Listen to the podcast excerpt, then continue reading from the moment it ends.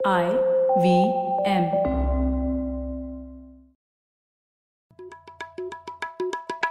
भाई हम हिंदुस्तानियों को बतियाना बड़ा पसंद है। बंगाली में अड्डा उड़िया में खोटी कन्नड़ा में हरटे और हिंदी में पुलियाबाजी। इस कला के लिए हमारी हर भाषा में एक शब्द है। तो प्रणय और मैं तो अक्सर मिलकर पुलियाबाजी करते ही रहते हैं। हमने सोचा कि आपको भी इसमें शामिल कर लिया जाए।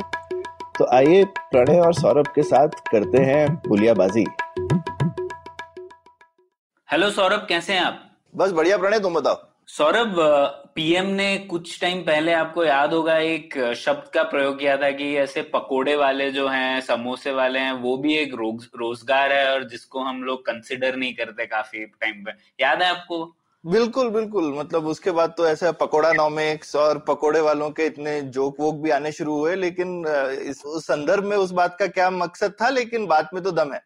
हाँ वही। तो ये जानना हमें ज़रूरी है ना कि कितने लोग हैं फेरी वाले, जिसे कहते हैं हम दूसरी भाषा में कि फेरी वाले, समोसे वाले, ये सब लोग कितने हैं भारत में? क्या काम है? इनकी समस्याएँ क्या हैं? ये सब जानना चाहिए। बिल्कुल, और मतलब प्रधानमंत्री तक इनकी आवाज़ पहुँच गई है तो मुझे लगता है इससे शायद उनका कुछ भला हो जाए तो कितनी बढ़िया बात है। हाँ तो उसी चीज़ के लिए हमारे पास एक परफेक्ट गेस्ट मौजूद है प्रशांत नारंग प्रशांत फेलो है centre for civil society Delhi में। एक लॉयर भी हैं और इन स्ट्रीट वेंडिंग पर और उनकी समस्याओं के बारे में काफ़ी टाइम से काम कर रहे हैं इस पर। तो प्रशांत, स्वागत है आपका पुलियाबाजी में। Thank you Saurabh hi Pranay Prashant तो शुरू से शुरुआत करते हैं। सबसे पहले तो ये जो फेरी वाला शब्द है, इसकी क्या लीगल परिभाषा क्या है? कौन होता है एक फेरी वाला? तो जो 2014 में संसद ने कानून पास किया था फेरी वाला के लिए, उसके हिसाब से कोई भी ऐसा व्यक्ति जो फुटपाथ पर या किसी भी सार्वजनिक स्थान पर कोई उत्पाद बेचता हो या फिर कोई सर्विसेज़ भी ऑफ़र करता हो, चाहे वो फुटपाथ से कर रहा है या फिर किसी पब्लिक पार्क से कर रहा है, या किसी प्लेन से कर रहा है, ऐसा हर एक व्यक्ति, बशर्ते कि वो किसी कोई परमानेंट सेटअप उसके पास नहीं है, जैसे कि पक्की दुकान नहीं है या कुछ पक्का वो सेटअप नहीं है, लेकिन टेम्पेरी सेटअप है यहाँ पे वो चलते फिरते करता है। तो इसका मतलब वो रेडी वाला या फेरी वाला है। अच्छा तो जैसे जो फुटपाथ पर या फिर ट्रैफ़िक सिग्नल पर जो बेचता है वह भी फेरी वाला हुआ और जो फुटपाथ पर बेच रहा है कुछ अनपरमानेंट स्ट्रक्चर में वो भी फेरी वाला बिल्कुल बिल्कुल। अच्छा तो 2014 से पहले इसकी कोई परिभाषा नहीं थी क्या? 2014 से पहले इसकी कोई परिभाषा तो ऐसे लीगली कोई परिभाषा शायद से नहीं थी। अ, लेकिन कुछ एक मे बी सुप्रीम कोर्ट की जजमेंट्स या हाई कोर्ट की जजमेंट्स में या फिर एक नेशनल पॉलिसी दो बार आई थी 2004 और 2009 में उसमें कुछ एक लू का कोई डेफिनेशन उसका अ, शायद दिया गया हो। लेकिन ऐसे एक ठोस परिभाषा जो पहली बार 2014 के एक्ट में आई है ऐसी परिभाषा मेरे नॉलेज में तो नहीं थी। अच्छा। ठीक है। तो इसमें मतलब जस्ट कंक्रीट एग्जांपल देने के लिए बेसिकली सर्विस हो गया जैसे अगर कोई जूता पॉलिश भी कर रहा हो तो वो भी रेडी वाले या फेरी वाला जिसको बोलते हैं उसकी कैटेगरी में आएगा। कोई पकोड़े बेच रहा है तो वो भी आएगा। अगर कोई किताबें बेच रहा है तो वो भी आएगा। कोई मोबाइल रिपेयर शॉप किसी ने खोल दी है साइड में या फिर बुक बाइंडिंग शॉप खोल दी है ये ये सब के सब इसी कैटेगरी में आएँगे। हाँ बिल्कुल। तो जो भी आपने उदाहरण दिए उसमें से तो ज़्यादातर जैसे जो सामान बेचने वाले हैं वो तो लोगों को समझ में आता है कि ये फेरी वाले हैं। हम्म, लेकिन एक जैसे आपने उदाहरण दिया जूता पॉलिश। अब जूता पॉलिश करने वाला हो सकता है कुछ बेच नहीं रहा है सामान नहीं बेच रहा है लेकिन वो एक सर्विस बेच रहा है सर्विस ऑफ़र कर रहा है। राइट तो जैसे वो जूता रिपेयर कर रहा है या फिर जूता पॉलिश कर रहा है तो वो भी स्ट्रीट वेंडर एक्ट में आता है। हम्म अगर कोई रेलवे स्टेशन पे या फिर ट्रेन के अंदर गाना गा करके पैसे मांग रहा है तो उस, उसको भी इस कैटेगरी में डालेंगे या फिर उसको हम बोलेंगे ये भिखारी है? एक्चुअली इस एक्ट में जहाँ तक मुझे ध्यान में है ये इंडियन रेलवे यानी कि ट्रेन में फेरी वाले को इंक्लूड नहीं करता है लेकिन जैसे कि नॉर्मल बसों में कोई आ रहा है या फिर रोड पे कोई आ रहा है। और मुंबई की लोकल में शायद मैं उसका श्योर नहीं हूँ कि मुंबई की लोकल ट्रेन में मतलब नहीं नहीं आप आप ठीक कह रहे हैं। एक्चुअली एक्ट ने रेलवेज को एक्सक्लूड किया हुआ है। और मुंबई की लोकल ट्रेन भी रेलवे के अंडर में ही आती है। पर मेट्रो ट्रेन में फॉर एग्ज़ाम्पल बोल सकते हैं। मेट्रो ट्रेन तो रेलवे के अंडर में नहीं है। हाँ लेकिन मेट्रो ट्रेन का अपना कानून अलग है। और उस कानून में तो अ, अंदर फेरी वाले आना कोई अलाउड नहीं है। चलिए डीटीसी की बस में तो अलाउड है। हाँ उसमें अलाउड है। उसमें अलाउड है। तो तो उसमें फेरी वाला ठीक हाँ। तो तो उसमें अगर कोई गाना गा करके पैसे मांगे तो उसको फेरी वाला ही बोलेंगे? आ, ये बड़ा ही रोचक सवाल है कि गाना गाकर अगर कोई तो वो भिखारी है या वो फेरी वाला है? हाँ ये ये थोड़ा हमने हमने देखिए पकड़ लिया बीच में किसी। पर हो, होना तो चाहिए ना सौरभ। मतलब लॉ कहता है वो एक अलग बात है लेकिन टेक्निकली कोई डिफरेंस नहीं है वो भी एक सर्विस है। टेक्निकली ऐसे डिफरेंस है प्रणय कि आप कोई किसी इंडिविजुअल को सर्विस बेच नहीं रहे हैं। हम्म हम्म हम्म हाँ। एक तरह से आप आप एक पब्लिकली कुछ गा रहे हैं और फिर लोगों का वॉलंटरी वो है कि वो कितने भी पैसे आपको दे दे। हाँ। तो ये एक कमर्शियल uh, ट्रांजैक्शन नहीं है उस हाँ, सेंस और दूसरा इकोनॉमिक्स की तरफ़ से देखे तो इसमें एक एक्सटर्नैलिटी भी है ना कि आप गा रहे हैं उसकी वजह से कुछ लोग जो नहीं सुन रहे हैं उनको भी परेशानी हो सकती है। लेकिन आप अगर बूट पॉलिश कर रहे हैं तो परेशानी क्यों बोल रहे हो? वो लोग भी लुत्फ उठा सकते हैं फ्री में हाँ, ऐसा हो सकता है पर उन, उनकी मर्ज़ी से नहीं है जो भी ठीक। लेकिन कानूनी एंगल से अगर देखें तो मेरे ख्याल से जो गाना गाने का और पैसे लेने का जो ये ट्रांजैक्शन है इसमें आप किसी की रिक्वेस्ट पर गाना नहीं गा रहे हैं। आप गाना बिना मांगे या बिना कहे आप गाना गा के और बाद में पैसे मांग रहे हैं। तो इसलिए ये मेरे को लगता है कि भीख की श्रेणी में ज़्यादा आ सकता है बजाय की हम्म, हो स्ट्रीट वेंडिंग की श्रेणी में। ठीक है की हाँ। ठीक है ठीक है अच्छा तो ये थोड़ा क्लैरिफिकेशन हो गया। अभी नेक्स्ट इसमें जाते तो कितने फेरी वाले होंगे तकरीबन प्रशांत? भारत में इसकी कोई संख्या गणना हुई है क्या? नहीं इसकी कोई संख्या या कोई गणना नहीं है लेकिन शहरों के हिसाब से कभी कभी इसका एक कुछ एस्टिमेट आता रहता है। हम्म, तो सरकारी आंकड़े जैसे मुंबई के बारे में बोलते हैं कि करीब ढाई तीन लाख के करीब मुंबई में फेरी वाले होंगे। दिल्ली के बारे में कहा जाता है कि दो ढाई लाख तो दिल्ली में भी होंगे। और बाकी शहरों में कुछ एक हज़ार जैसे गुड़गांव का हमने कुछ चेक किया था आंकड़ा तो गुड़गांव में हमने गवर्नमेंट ने जो सर्वे कराया उसमें पता चला कि कोई सोलह अठारह हज़ार के करीब गुड़गांव में फेरी वाले हैं। हम्म, तो लेकिन देश भर का आंकड़ा ऐसा कहना मुश्किल है कि कुल मिलाकर के कितने फेरी वाले होंगे। अच्छा। कोई कोई अंदाज़ा भी नहीं है? जैसे लोग यूजली ऐसे अंदाज़ा लगाते हैं कि एक करोड़ दुकानदार तो है इंडिया में। हाँ अच्छा। तो हर शहर का कुछ कुछ आंकड़ा है लेकिन एक्चुअली क्या है कि अ, ऐसा कोई दिल्ली और बॉम्बे में क्योंकि बहुत ज़्यादा डिमांड होती है और इनका बिज़नेस बहुत अच्छा चलता है इसलिए फेरी वाले बहुत ज़्यादा है। लेकिन जैसे गुड़गांव की जब हमने स्टडी की तो अंदाज़ा जो हमारा लोगों का था कि भाई पच्चीस तीस हज़ार होंगे या शायद तो क्या दो ढाई परसेंट का आंकड़ा एक तकरीबन हमारे सर्कल में फ्लोट करता है कि जितनी पॉपुलेशन है उसका दो परसेंट फेरी वाले होंगे। लेकिन गुड़गांव की जब हमने स्टडी की तो पाया कि वहाँ पर एक्चुअली दो परसेंट से भी कम निकले। अच्छा। तो वहाँ की पॉपुलेशन ये थी कि जैसे दस लाख की पॉपुलेशन है हम्म। तो दस लाख में से बीस हज़ार भी फेरी वाले नहीं थे उससे भी कम थे। और कानून के हिसाब से वैसे ढाई परसेंट तक जो है आप एक जगह पर होल्डिंग कैपेसिटी वो कहते हैं या नॉर्म कहते हैं कि ढाई परसेंट तक तो आप एग्जिस्टिंग स्ट्रीट वेंडर्स को आप अलाउ करें। तो लेकिन ढाई परसेंट से यूजुअली ये कम है ऐसा लगता है ज़्यादातर जगहों पर। अच्छा। ठीक है। वैसे टू परसेंट ले भी लें तो फिर काफ़ी बड़ा नंबर है भारत की स्केल पर देखें तो। हाँ और अर्बन पॉपुलेशन का टू परसेंट लेंगे तो कुछ बेसिकली अराउंड तीस चालीस लाख पचास लाख आ जाएगा।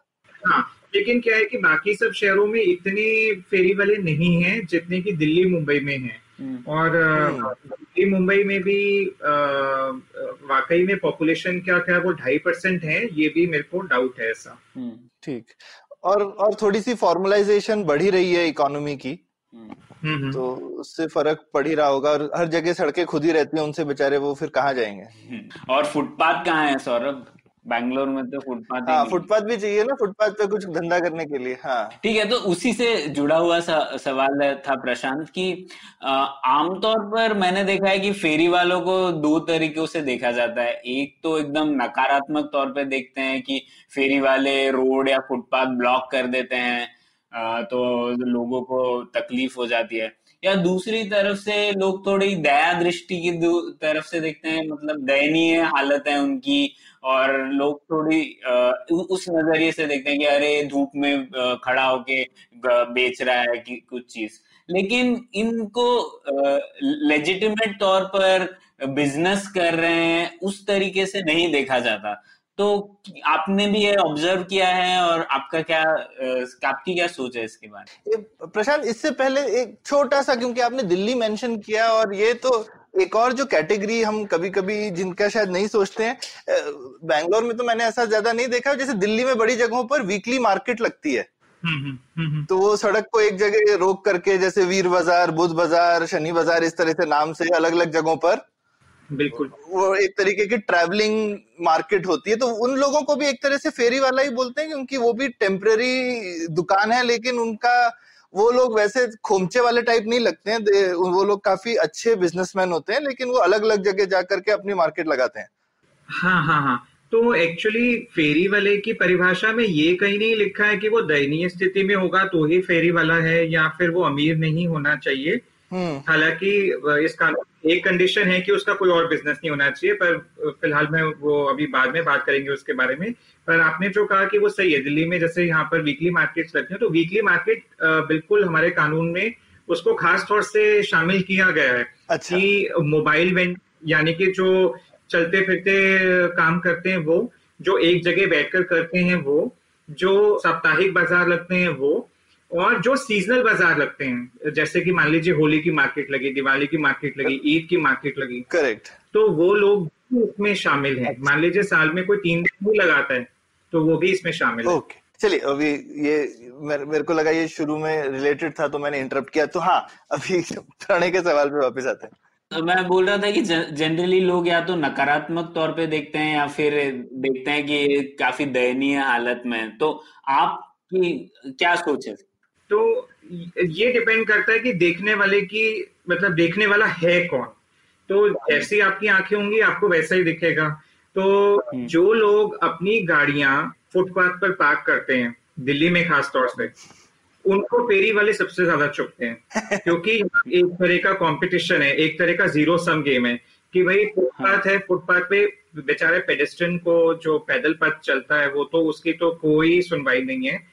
तो ये झगड़ा है दो लोगों के बीच में, एक तो गाड़ी पार्क करने वाले के बीच में और एक फेरी वाले के बीच में, जिसमें फेरी वाले का जो पलड़ा है वो बहुत हल्का है और जो कार ओनर है उसका पलड़ा भारी है, क्योंकि वो मिडिल क्लास है, उसके पास पैसा है, उसके पास ताकत है और वो यूजुअली फेरी वाले को दबा देता है। तो उसको ये जो तबका है इसको फेरी वाले सबसे ज़्यादा चुकते हैं। और और यूजली लोग गाड़ी जो है अपने घर के आसपास में पार्क कर रहे होते हैं तो वो हमेशा फेरी वाले के कंपैरिजन में जल्दी एनक्रोच भी कर सकते हैं। वो कहीं से आएगा दूर से अपना घर से लगाने के लिए उससे पहले आपने अगर उसकी जगह घेर ली तो सुबह लड़ाई झगड़ा की अब कौन रहे यहाँ पे? हाँ तो ये बात बड़ी इंपॉर्टेंट है आपने जो बात मेंशन की क्योंकि जब भी फेरी वालों के बारे में बात होती है रेडी पटरी वालों के बारे में बात होती है तो चाहे वो जजेस हों चाहे वो पुलिस वाले हों या फिर चाहे वो ब्यूरोक्रेट्स हों कोई भी सरकारी तबका हो वो सबसे पहले ये बोलते हैं कि फेरी वाला एनक्रोचर है हम्म। तो ये एनक्रोचर शब्द फेरी वाले के लिए यूज़ होता है लेकिन जो मिडिल क्लास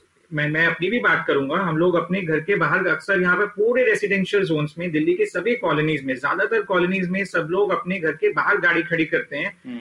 और एमसीडी इसका कोई चार्ज रेसिडेंशियल कॉलोनीज में नहीं लेती और हम लोग कोई चार्ज ये एमसीडी को नहीं पे करते लेकिन हम लोग को मतलब मिडिल क्लासेस को कोई एनक्रोचर नहीं बोलता। हाँ, हाँ, हाँ।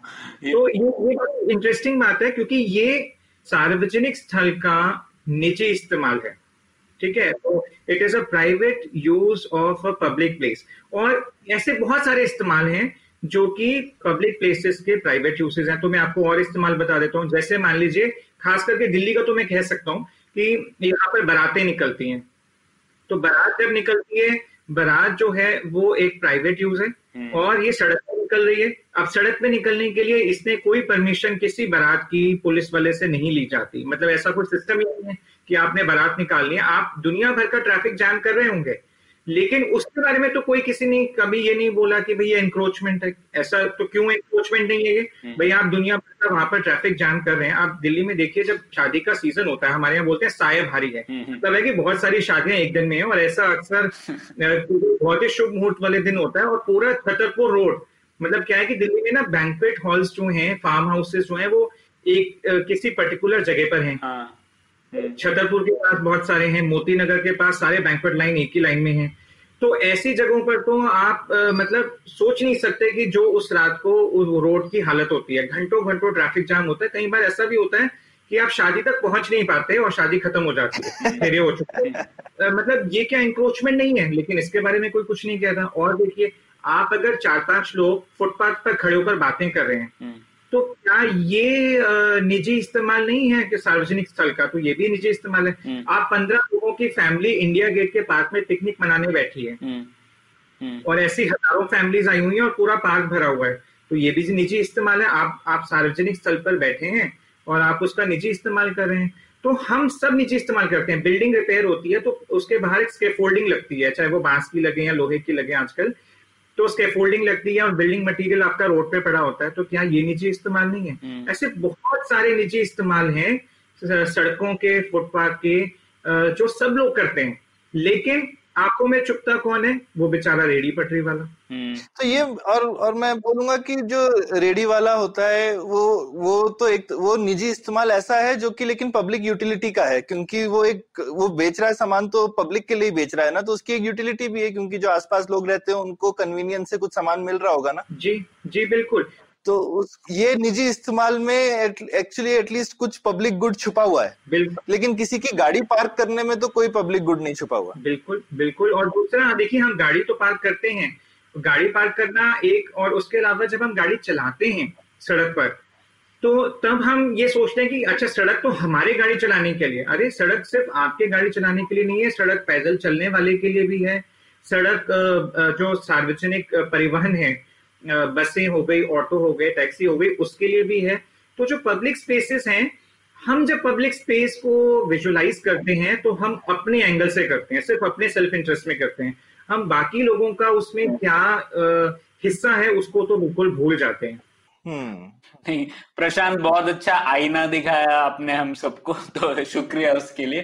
तो पर एक और बात थी इसमें सौरभ जब आप कह रहे थे ना कि कुछ भला भी हो रहा है लोगों का पब्लिक गुड हो रहा है उसमें हम्म। एक और चीज़ थी जैसे वो जस्टिस वर्मा कमेटी रिपोर्ट जब आई थी ये रेप और सेक्सुअल वायलेंस के ऊपर तो उसमें भी उन्होंने कहा था कि एक रोड को सेफ़ करना है और रोड को सेफ़ करने के लिए स्ट्रीट लाइट ज़रूरी होते हैं और अक्सर जहाँ पर ये स्ट्रीट वेंडर्स होते हैं वह अपने आप वो रोड थोड़ा ज़्यादा सेफ़ हो जाता है क्योंकि वहाँ पे लोग हैं थोड़ी रोशनी रहती है तो वो भी एक थोड़ा सेकेंड ऑर्डर फ़ायदा हो जाता है। बिल्कुल जहाँ बेसिकली कमर्शियल एक्टिविटी हो रही है तो अपने आप सेफ्टी बढ़ जाएगी। जी मैं इस बात से बिल्कुल सहमत हूँ लेकिन फिर वही बात आती है कि लोगों का देखने का नज़रिए पर ये निर्भर करता है क्योंकि यहाँ पर कई लोग ऐसा बोलते हैं कि रेडी पटरी वाले गंदगी फैलाते हैं हम्म। हाँ लेकिन जब कार से काला धुआँ निकलता है तो वो हमको नहीं दिखता कि भाई उससे जो एयर पोल्यूशन हो रहा है या उससे अगर कुछ वो हो रहा है प्रदूषण तो वो चीज़ हम नहीं देखते लेकिन रेडी पटरी वालों की गंदगी हमें पहले नज़र आती है अब उसमें मैं पॉलिसी एंगल से भी बात करूँगा हम्म। कि रेडी पटरी वाले कई बार तह बाजारी जैसे दिल्ली में है या फिर मुंबई में पावती का सिस्टम था तो वो बेचारे पैसा भी देते हैं एमसीडी को लेकिन फिर भी एमसीडी जो है वो अपनी सारी जिम्मेवारी रेडी पटरी वालों पर डाल देती है कि भाई सफ़ाई रखना तुम्हारा काम है अरे भाई आप चार्ज किस बात का ले रहे हो हम्म। अगर आप उनसे फ़ीस ले रहे हो वहाँ पे खड़े होने की तो फिर एमसीडी का क्या काम है? अगर एमसीडी हमसे पैसा लेती है तो सफ़ाई करने की जिम्मेवारी उसी की है ना? अगर नहीं तो फिर पैसा किस बात का आप ले रहे हैं? तो सरकार ने अगर कुछ अपने जिम्मे काम रखा है पैसा उस बात का ले रहे हैं फ़ी ले रहे हैं लाइसेंसिंग फ़ी या वेंडिंग फ़ी तो फिर तो उनकी जिम्मेवारी है कि वो सफ़ाई भी करें और आपको फैसिलिटीज़ भी दें। बिल्कुल। जैसे मैं कहूँगा अगर आप पावर कनेक्शन दे दें इतने सारे लोगों को तो कोयला और गैस वैस यूज़ करना कम हो जाए अपने आप पॉल्यूशन धुआँ भी कम हो जाएगा। जी बिल्कुल। आप पैसे ले रहे हो तो एक इलेक्ट्रिकल पॉइंट भी दे दो ना। बिल्कुल।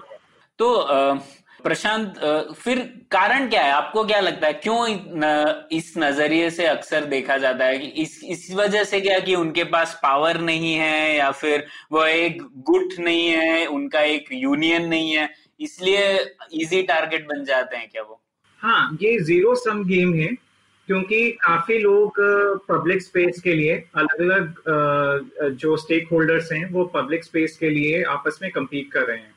ठीक है? जैसे मैंने अभी आपको बताया कि किसी को गाड़ी की पार्किंग करनी है तो दुकानदार को अपनी दुकान आगे बढ़ा करके लगानी है और सामने स्ट्रीट वेंडर भी बैठा है। तो ये बहुत सारे जो हैं इंटरेस्ट हैं, जो आपस में कम्पीट करते हैं। और इसमें सबसे जो अभी कमज़ोर तबका फ़िलहाल है सबसे कमज़ोर तो वैसे पेडेस्ट्रन है वो स्ट्रीट वेंडर से ज़्यादा कमज़ोर है। स्ट्रीट वेंडर का फिर भी कहीं कहीं यूनियंस हैं अच्छा। लेकिन पेडेस्ट्रन की तो कोई यूनियन है ही नहीं। हम्म। तो सबसे कमज़ोर जो मैं कहूँगा वो तो पेडेस्ट्रन है। उसकी कोई रिप्रेजेंटेशन नहीं है कोई उसका किसी किस्म का कोई ग्रुप नहीं है कोई यूनियन नहीं है। उसके बाद स्ट्रीट वेंडर है स्ट्रीट वेंडर ऑफकोर्स इसलिए कमज़ोर है क्योंकि एक तो वो गरीब है उसको उतना अवेयरनेस उतना नॉलेज नहीं है। और उसे इसलिए उसको ज़्यादा दबाया जाता है। हालाँकि कुछ यूनियंस हैं कुछ कुछ एसोसिएशन कहीं कहीं हैं लेकिन सब जगह नहीं है। ठीक है। तो अब थोड़ा हिस्ट्री में चले जाते हैं प्रशांत और कुछ दशक पीछे जाते हैं और समझते हैं ये सरकार और न्याय संस्थान कब से फेरी वालों के विषय में रुचि लेने लगे ये इनकी समस्याएँ कब आने लगी सरकार तक?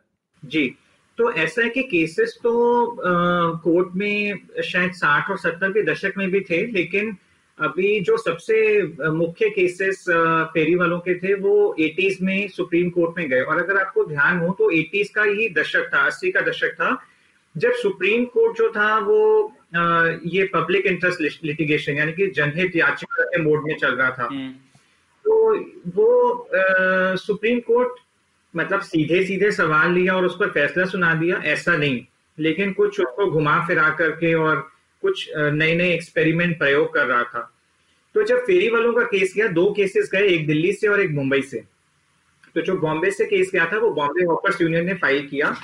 उन्होंने जो मुंबई म्यूनिसिपालिटी का एक्ट है, उसके कुछ सेक्शंस को, कुछ प्रोविजंस को उन्होंने चैलेंज किया। अब ये बोल के चैलेंज किया कि एक्चुअली क्या था कि जो बॉम्बे म्यूनिसिपालिटी का एक्ट था, उसमें कुछ प्रोविज़न थे कि भाई, वहाँ के कमिश्नर फेरी वालों को लाइसेंस दे सकता है?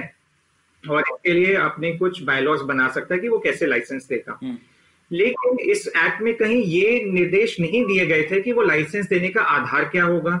लाइसेंस कितने दिन में देना पड़ेगा?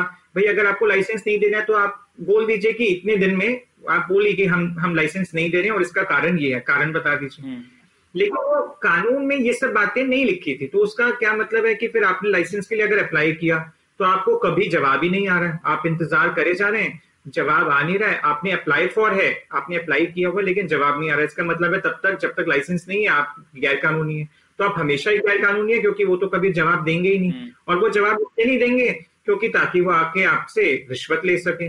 तो ये एक साइकिल है। और वो साइकिल में फ़ायदा म्यूनिसिपालिटी के कर्मचारियों को ऐसा फ़ायदा होता है कि अगर जब तक आप गैर कानूनी हैं आपको उनको जो है आपको पैसा खिलाना पड़ेगा। तो ये एक साइकिल बन जाती है और इसमें उनको गैरकानूनी आपको गैरकानूनी रखने में बहुत फ़ायदा है। हम्म, तो इन्होंने ये प्रोविज़न को चैलेंज किया। अब जो हमारे उस समय के जजेस थे वो बहुत ज़्यादा समाजवाद से प्रभावित थे। हम्म, और उस समय इमरजेंसी खत्म हुई और उस समय बहुत ज़्यादा ये जनहित याचिकाओं का दौर चल रहा था। तो उन्हें लगा कि हमें किसी तरह से एक अलग तरीके से इस केस को निपटाना चाहिए। और उन्होंने म्यूनिसिपल बीएमसी जो बॉम्बे की म्यूनिसिपल कॉरपोरेशन थी बृहन मुंबई नगर पालिका या जो भी उसका नाम था उसको उन्होंने बोला कि आप इसके बारे में इनके लिए कुछ दिशा निर्देश बनाइए कुछ गाइडलाइंस बनाइए कोई स्कीम बनाइए। हम्म, तो उन्होंने स्कीम बनाई। तो कोर्ट जो था वो बजाय कि वो प्रोविज़न वो संवैधानिक है या नहीं है? वो कानूनी रूप से सही है कि नहीं है? हम्म, एक अपना जुडिशियल रिव्यू जो कोर्ट का संवैधानिक एक कर्तव्य बनता है उसको छोड़कर कोर्ट जो है इनके दोनों के बीच में मध्यस्थता करने लग गई। एक तरह से मीडिएटर का रोल करने लगी। और उनको बोलती है म्यूनिसिपल कॉर्पोरेशन को कि आप इनके लिए गाइडलाइन बनाइए। उनको बोलती है कि आप गाइडलाइन में बैठकर अपना पार्टिसिपेट कीजिए और देखिए कि वो गाइडलाइन आपको पसंद है कि नहीं है। और कोर्ट ने ज़बरदस्ती एक स्कीम बनवाई और ये वेंडर्स को मतलब एक तरह से इसमें पुश किया कि आप ये स्कीम को जो है उसमें अपने इनपुट्स दीजिए अपने कमेंट कीजिए और फिर ये स्कीम बन जाएगी और इससे आप रेगुलेट होंगे। लेकिन ये कोर्ट का काम नहीं था। हम्म। कोर्ट का काम था जुडिशियल रिव्यू करना कि कानून सही है कि नहीं है। कॉन्स्टिट्यूशनल कोर्ट भाई आप सुप्रीम कोर्ट हैं। और आपके संविधान के अनुच्छेद 32 में आप लिखा है कि फंडामेंटल राइट को प्रोटेक्ट करना जो आपके मूल हमारे मूल अधिकार हैं मौलिक अधिकार हैं हम्म। उसकी जो सुरक्षा वो वो आपका कर्तव्य है अगर कोई भी जो देश का नागरिक है आपके पास आता है आप उसके मौलिक अधिकारों को की, की रक्षा कीजिए हम्म। बजाय वो करते कि आप सरकार को बताने वाले कौन है कि भाई आप ऐसा कानून बनाइए या वैसा कानून बनाइए तो ये एक बार शुरू हुआ सिलसिला उन्नीस से उसके बाद दिल्ली का एक बंदा गया सोदन सिंह। सोदन सिंह जनपद पर बेचारा एक वो यही रेडी वाला था, जो सामान बेचता था। उसने भी ऐसे एनडीएमसी जो न्यू दिल्ली म्यूनिसिपल कॉर्पोरेशन है, उससे अप्लाई किया। वो, उसके पास पहले लाइसेंस था। उसने लाइसेंस के रिन्यूअल के लिए अप्लाई किया। तो उसको रिन्यूअल नहीं मिला।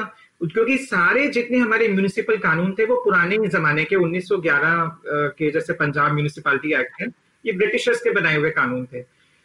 तो उसको भी रिन्यूअल का कोई जवाब नहीं आया। अब रिन्यूअल का जवाब नहीं आया, पुराना लाइसेंस एक्सपायर हो गया रिन्यूअल दिया नहीं, इसका मतलब है कि वो गैर कानूनी है। अब वो सुप्रीम कोर्ट तक बेचारा एक रेडी वाला सुप्रीम कोर्ट का दरवाज़ा खटखटा रहा है कि मेरे को रिन्यूअल नहीं मिला। तो कानूनी रूप से ये एडमिनिस्ट्रेटिव लॉ का क्वेश्चन है। आप समझ रहे हैं? एडमिनिस्ट्रेटिव लॉ कि भाई आपका कानून है, इसमें कुछ सेफ़ नहीं है। जैसे कि आपने जब किसी चीज़ के लिए अप्लाई किया उसका जवाब आपको देना बनता है सरकार को देना बनता है जो बाबू है क्लर्क उसको देना बनता है कि वो जवाब दे उस चीज़ का। या तो हाँ दे या ना में दे। अगर वो ना में जवाब दे रहा है तो उसको कारण बताए कि भाई मैं आपका लाइसेंस रिन्यू नहीं कर रहा हूँ। तो हफ़्ते में दस दिन में महीने में उसका जवाब दे। हम्म। अगर वो जवाब में ना बोलता है तो उसका कारण बताया कि मैं इसलिए नहीं दे रहा हूँ क्योंकि मेरे पास लाइसेंस खत्म हो गया हम इतने लोगों को बैठाएँगे या ट्रैफ़िक कंजेशन कोई तो जवाब दे उसका। वो जवाब नहीं दे रहा। हम्म। तो सुप्रीम कोर्ट ने बजाय कि ये पूछने के कि तुम जवाब इसका क्यों नहीं देते? वो एनडीएमसी ने आ, सुप्रीम कोर्ट को बोला कि साहब ये आपके पास आए कैसे? ये कौन से कानून में आपके पास आए हैं? हम्म। तो उन्होंने कहा कि हम आए हैं हमारा मौलिक अधिकार है कि हम आ, ये सड़क पे बैठ के फेरी का काम कर सकें। एनडीएमसी का वकील बोलता है कि आपका कैसे मौलिक अधिकार है? सड़क पे बैठ के काम करना आपका मौलिक अधिकार है? ये कैसे हो सकता है? हम्म। तो सुप्रीम कोर्ट को बोला कि इनका कोई मौलिक अधिकार नहीं है। सुप्रीम कोर्ट कंफ्यूज हो गया। सुप्रीम कोर्ट ने पाँच जजों की बेंच बनाई। हम्म। ये सोचने के लिए कि क्या स्ट्रीट वेंडिंग जो है उसका काम करना क्या मौलिक अधिकार है? पर ये तो हमारा फंडामेंटल राइट में आता है ना right to carry any business and freedom of movement में। बिल्कुल बिल्कुल बिल्कुल बिल्कुल। ये हमारा जो फंडामेंटल राइट संविधान के अनुच्छेद 19 एक जी में freedom to pursue any profession trade occupation and business ये चार शब्द यूज़ किए। चार शब्द इसलिए ऐसे तो बोलने को एक शब्द बोल सकते थे ट्रेड या एक बोल सकते थे बिज़नेस तो एक नहीं उन्होंने एक नहीं दो नहीं तीन नहीं चार शब्द इसलिए यूज़ किए कि कोई बाकी ना रह जाए। हाँ, हाँ.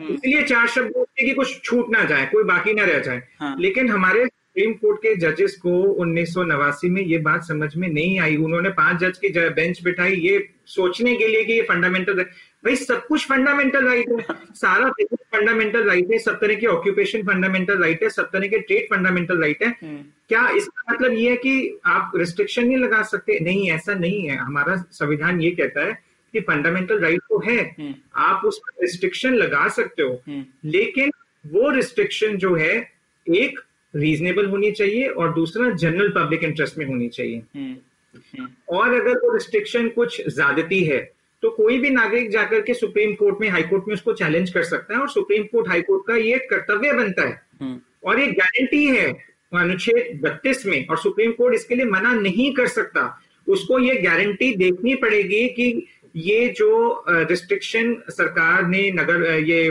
विधायिका ने लगाई है कि क्या वो रिस्ट्रिक्शन रीजनेबल है कि नहीं है? हम्म। और जनरल पब्लिक इंटरेस्ट में है कि नहीं है? हम्म। वो बजाय ये देखने के कि रिस्ट्रिक्शन कहाँ है? कौन सी है? रीजनेबल है कि नहीं है? हम्म। या जनरल पब्लिक इंटरेस्ट में है या नहीं है? ये देखने के बजाय सुप्रीम कोर्ट सवाल पूछ रहा है उन्हीं से। फेरी वाले से कि तुम्हारा कौन सा फंडामेंटल राइट है? बताइए।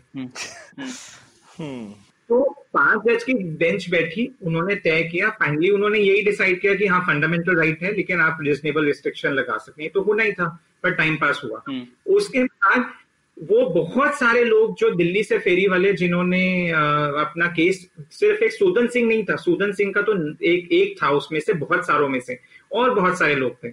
और उसके बाद सुप्रीम कोर्ट ने ये फैसला देने के बाद कि हाँ ये फंडामेंटल राइट है और कहा कि इसके बाद एक जज या दो जज बैठ के और बाकी के केसेस जो है इंडिविजुअल केसेस उस पर अपना फैसला दें हम्म। लेकिन उसके बाद वो केसेस तो कोई जजमेंट नहीं आई और बाकी उसके बाद के जो केसेस आए उसमें ये लिखा हुआ था कि ये पाँच जज की बेंच के बाद वो सारे इंडिविजुअल केसेस जो हैं वो लोक अदालत में भेज दिए हम्म, हम्म, और ये बात बहुत ही ज़्यादा विचित्र है क्योंकि आठ अनुच्छेद बत्तीस में जाने वाली रिट पिटिशन हम्म। आप समझ रहे हैं आपके अगर मौलिक अधिकार का हनन हुआ है हाँ। और अनुच्छेद बत्तीस में लिखा है कि आपको गारंटी है कि सुप्रीम कोर्ट आपका केस सुनेगा हाँ। हम्म, वो गारंटी तो कहीं आप समझ लीजिए कि गटर में बह गई हम्म, क्योंकि सुप्रीम कोर्ट ने वो सारे केसेस उठा करके किसी लोक अदालत में भेज दिए। रिट पिटिशन का लोक अदालत में जाना। हम्म, ये मैं तो इससे ज़्यादा मतलब आज तक कभी किसी ने इस बारे में इतने बड़े बड़े लीगल जूरिस्ट हुए आज तक किसी ने इस बारे में बात ही नहीं की भाई स्टेट वेंडर का जो रिट पिटिशन है वो लोक अदालत में भेज दिया किसी ने हम्म। उंगली नहीं उठाई अच्छा। हैरान हूँ। यहाँ बड़ी हैरानी की बात है। तो ये मतलब हमारे देश की जो सर्वोच्च न्यायपालिका है हम्म, वो अपने कर्तव्य से ऐसे मतलब उन्होंने जैसे कंधे पे थोड़ी सी आपके कोर्ट पर धूल जमी हो और आप उसको ऐसे झटक के हिटा दें हम्म, ऐसा काम किया कि भाई ये केस कहाँ गए हमें तो पता ही नहीं है। और उसको लोक अदालत में ऐसे हल्के में भेज दिया उन्होंने। तो वो बताइए उनके मौलिक अधिकार का क्या हुआ? हम्म, कुछ नहीं। किसी ने कुछ नहीं बोला। तो ये फाइनली फिर पार्लियामेंट तक एक्ट पहुँचा 2012 में बिल आया 2014 में पास भी हुआ तो ये ये कैसे किसकी आत्मा जागी फाइनली ये एक्ट ऐसे आया कि सुप्रीम कोर्ट की ही आत्मा जागी। अच्छा। क्योंकि पच्चीस साल तक उन्नीस सौ तिरासी या पिचासी से लेकर 25 साल तक ये दिल्ली और मुंबई के फेरी वालों के रेगुलेटर बन के बैठे थे। हम्म। क्योंकि सुप्रीम कोर्ट खुद। सुप्रीम कोर्ट खुद सुप्रीम कोर्ट खुद क्योंकि इन्होंने बॉम्बे हॉकर्स यूनियन का उन्नीस सौ पचासी में एक दिशा निर्देश क्योंकि जजमेंट जजमेंट तो वो होती है जिसमें आप किसी के अधिकार और किसी के कर्तव्य बताएँ किसी के राइट्स एंड लाइबिलिटीज बताएँ कोई डिग्री पास करें वो तो इन्होंने किया नहीं ये तो स्कीम बनाने लग गए। हम्म। बनाने लग गए उसके बाद दिल्ली के लिए भी इन्होंने स्कीम बनाई बॉम्बे के लिए बनाई। फिर इन्होंने दिल्ली में बोला कि अच्छा हम ना किसी एक लोअर कोर्ट के जज को लेकर उसको भेजेंगे बाहर सर्वे करने के लिए। तो सुप्रीम कोर्ट दिल्ली में सर्वे करा रहा है। बाप रे अरे। मतलब बेसिकली उनको म्युनिसिपैलिटी चलाने का शौक हो रहा था। बिल्कुल बिल्कुल उन्होंने मैं एक आपको एग्जांपल देता हूँ। एक विश्वनाथ रॉय करके एक चाय वाला था। हमारे प्रधानमंत्री भी चाय वाले रह चुके हैं। तो चाय वाले की कहानी सुनते हैं। ये विश्वनाथ रॉय एक चाय वाला था। ये अपना धंधा जो था चाय वाले से कपड़े का करना चाहता था। हाँ हाँ। तो यही उन्नीस सौ तिरानवे पचानवे की बात होगी। तब ये, यही सुप्रीम कोर्ट का ये रेगुलेटरी वाला सीज़न चल रहा था तो उसने विश्वनाथ रॉय ने एनडीएमसी में अप्लाई किया कि मेरे को अपना धंधा बदलना है। मैं चाय वाले का धंधा छोड़ के मैं कपड़े का धंधा करना चाहता हूँ। तो एनडीएमसी ने उसको यह जवाब दिया कि भाई हमारे हाथ में नहीं है, क्योंकि सुप्रीम कोर्ट ने एक थरेजा कमेटी बनाई है। थरेजा कमेटी एक्चुअली एक ही आदमी था, थरेजा, जो किसी दिल्ली में एक छोटा जज था हम्म। जिसको सुप्रीम कोर्ट ने जज से उठा करके और सड़कों पर भेजा कि आप जाके स्ट्रीट वेंडर को गिनो। और उसका नाम हो गया थरेजा कमेटी। हम्म, तो एनडीएमसी ने उसे थरेजा कमेटी के पास भेजा। थरेजा कमेटी की जब अगली तारीख सुप्रीम कोर्ट में लगी क्योंकि केस पे केस चल रहे थे। हम्म, केस पे केस चल रहे मतलब एक्चुअली उस केस में दो पार्टियाँ नहीं होती थी उस केस में सुप्रीम कोर्ट जो है वो अपना दरबार लगाता था कानून बनाने के लिए। तो वो कानून बैठकर दिशा निर्देश दिया करता था कि आपको क्या करना है। तो सुप्रीम कोर्ट एक तरह की विधायिका भी हो गया और एक तरह से एग्जीक्यूटिव कार्यपालिका भी हो गया। बाप कमेटी उसका विश्वनाथ रॉय का केस लेकर सुप्रीम कोर्ट के सामने गई कि भाई ये कपड़े का धंधा करना चाहता है चाय का धंधा छोड़ के इसे परमिशन दी जाए। तो सुप्रीम कोर्ट ने उसको परमिशन दे दी और उसको बोला कि एनडीएमसी वैसे तो ये मामला तय करे और अगर एनडीएमसी जो भी तय करेगी वो रीजनेबल रिस्ट्रिक्शन होना चाहिए क्योंकि हमारा संविधान जो है वो रीजनेबल रिस्ट्रिक्शन को अलाउ करता है। अब ये क्या अजीब सी बात है कि रीजनेबल रिस्ट्रिक्शन होना चाहिए ये करता है। अरे रीजनेबल रिस्ट्रिक्शन तो कानून होना चाहिए। तो कानून तो बताइए कि कौन से कानून में एनडीएमसी और जिस कानून में एनडीएमसी को कर रही है कि क्या वो रीजनेबल वो तो आपने तय ही नहीं किया उन्नीस सौ नवासी में। हम्म। अब आप कह रहे हैं कि उसके ऊपर जो अब जो भी एनडीएमसी फैसला लेती है वो रीजनेबल होना चाहिए। तो मतलब ये क्या किस तरह से फैसले हो रहे थे? हम्म, वो बिल्कुल समझ से बाहर है लेकिन यही काम जो है सुप्रीम कोर्ट 2010 तक करता रहा। अब मान लीजिए कि एक बेचारा फेरी वाला उसको धंधा बदलना है तो वो सुप्रीम कोर्ट का जाके दरवाज़ा खटखटा रहा है। और अभी हमने ये बात डिस्कस की कि कितने लाखों वेंडर्स हैं। हम्म, अब लाखों के लाखों समझ लीजिए क्योंकि ना तो सालाना हर किसी का लाइसेंस बदलता है रिन्यूअल होता है कोई अप्लाई कर रहा है और बाकी तो सारा जो कार्यपालिका थी वो पंगू हो गई। क्योंकि उनका तो उनके हाथ में तो कुछ रहा ही नहीं। सब तो सुप्रीम कोर्ट में पहुँचा है। तो हज़ारों लाखों लोग जो थे सुप्रीम कोर्ट फेरी वाले जाने लगे। हम्म। दो हज़ार दस तक तो मतलब सुप्रीम कोर्ट भी डर शायद ऐसा दिख रहा था कि डर गया कि इतने सारे केसेस वो तय कैसे करेगा। हम्म। तो फाइनली 2010 से उन्होंने बोलना शुरू कर दिया कि भाई इस पर सरकार कानून बनाए कानून नहीं है कानून बनाए। ऐसा लेकिन हालाँकि ये बात उन्होंने उनके रियलाइजेशन में आ गए उनको समझ में आने लगी कि हम ये ज़्यादा दिन तक ऐसा नहीं कर पाएँगे और सरकार को ही इसे रेगुलेट करना पड़ेगा। न्यायपालिका वो उसको आ, मतलब लेजिस्लेचर विधायिका को पार्लियामेंट कानून बनाए या स्टेट की लेजिस्लेचर कानून बनाए और उसको कार्यपालिका उसको कार्यान्वित करे। हम्म। तो ये में 2010 से आने लगे और फाइनली 2013 में उन्होंने अपना आखिरी ऑर्डर पास किया इस मामले में इस बनस्बत कि 2009 में एक सरकार पॉलिसी लेकर आई थी कि सब उस पॉलिसी को लागू करें। प्रॉब्लम क्या थी कि क्योंकि स्ट्रीट वेंडिंग जो है वो म्यूनिसिपल सब्जेक्ट है। हम्म, तो केंद्र के पास तो इसमें है नहीं ताकत कि वो इस पे कानून बनाए मतलब संसद तो कानून बना नहीं सकती थी। हम्म। और बनाना चाहिए था राज्य सरकारों को। राज्य सरकारों का ट्रैक रिकॉर्ड कोई बहुत इस मामले में अच्छा नहीं था कि वो कानून लाए। कुछ राज्य सरकार लेकर आई लेकिन सब नहीं लाए थे। हम्म। तो जो केंद्र सरकार थी वो दो बार इस पे पॉलिसी लेकर आई। एक, एक बार पॉलिसी आई 2004 में फिर पॉलिसी आई 2009 में। तो 2013 में सुप्रीम कोर्ट ने एक ऑर्डर पास किया कि भैया 2009 की पॉलिसी को लागू किया जाए और जो भी उस पॉलिसी में है वो वो आप करिए और नहीं करते तो फिर आप हाई कोर्ट में स्टेट वेंडर जाके अपना लगा सकते हैं अर्जी की भाई ये पॉलिसी के हिसाब से कार्यान्वयन नहीं हो रहा है इसका क्रियान्वयन नहीं हो रहा है हम्म, हम्म। तो ये ऑर्डर पास करके और उन्होंने कहा कि जब संसद अगर कोई कानून लाती है तो बहुत अच्छी बात है फिर वो कानून के हिसाब से फिर हमारा ऑर्डर जो है वो खत्म हो जाएगा और फिर कानून अपना लागू करिए और फिर वो कानून शुरू होगा। ऐसा करके उन्होंने बोल दिया। और 2014 में लेकिन अब इस दौरान में कंसल्टेशन चल रही थी क्योंकि आपको ध्यान होगा कि ये यूपीआई की सरकार थी यूपीए की यूपीए टू थी और उनकी अपना एक पूरी कमेटी थी एनएसी नेशनल एडवाइजरी तो कानून के ऊपर कंसल्टेशन चल रही थी और फाइनली वो 2014 में ये कानून को लाया गया। ये तो बहुत दिलचस्प कहानी बताई प्रशांत आपने। और इसमें दो चीज़ें मुझे ध्यान में एक तो जो जुडिशियल एक्टिविज्म कहते हैं उसका एक काफ़ी अच्छा उदाहरण था इसमें जो कोर्ट ने किया।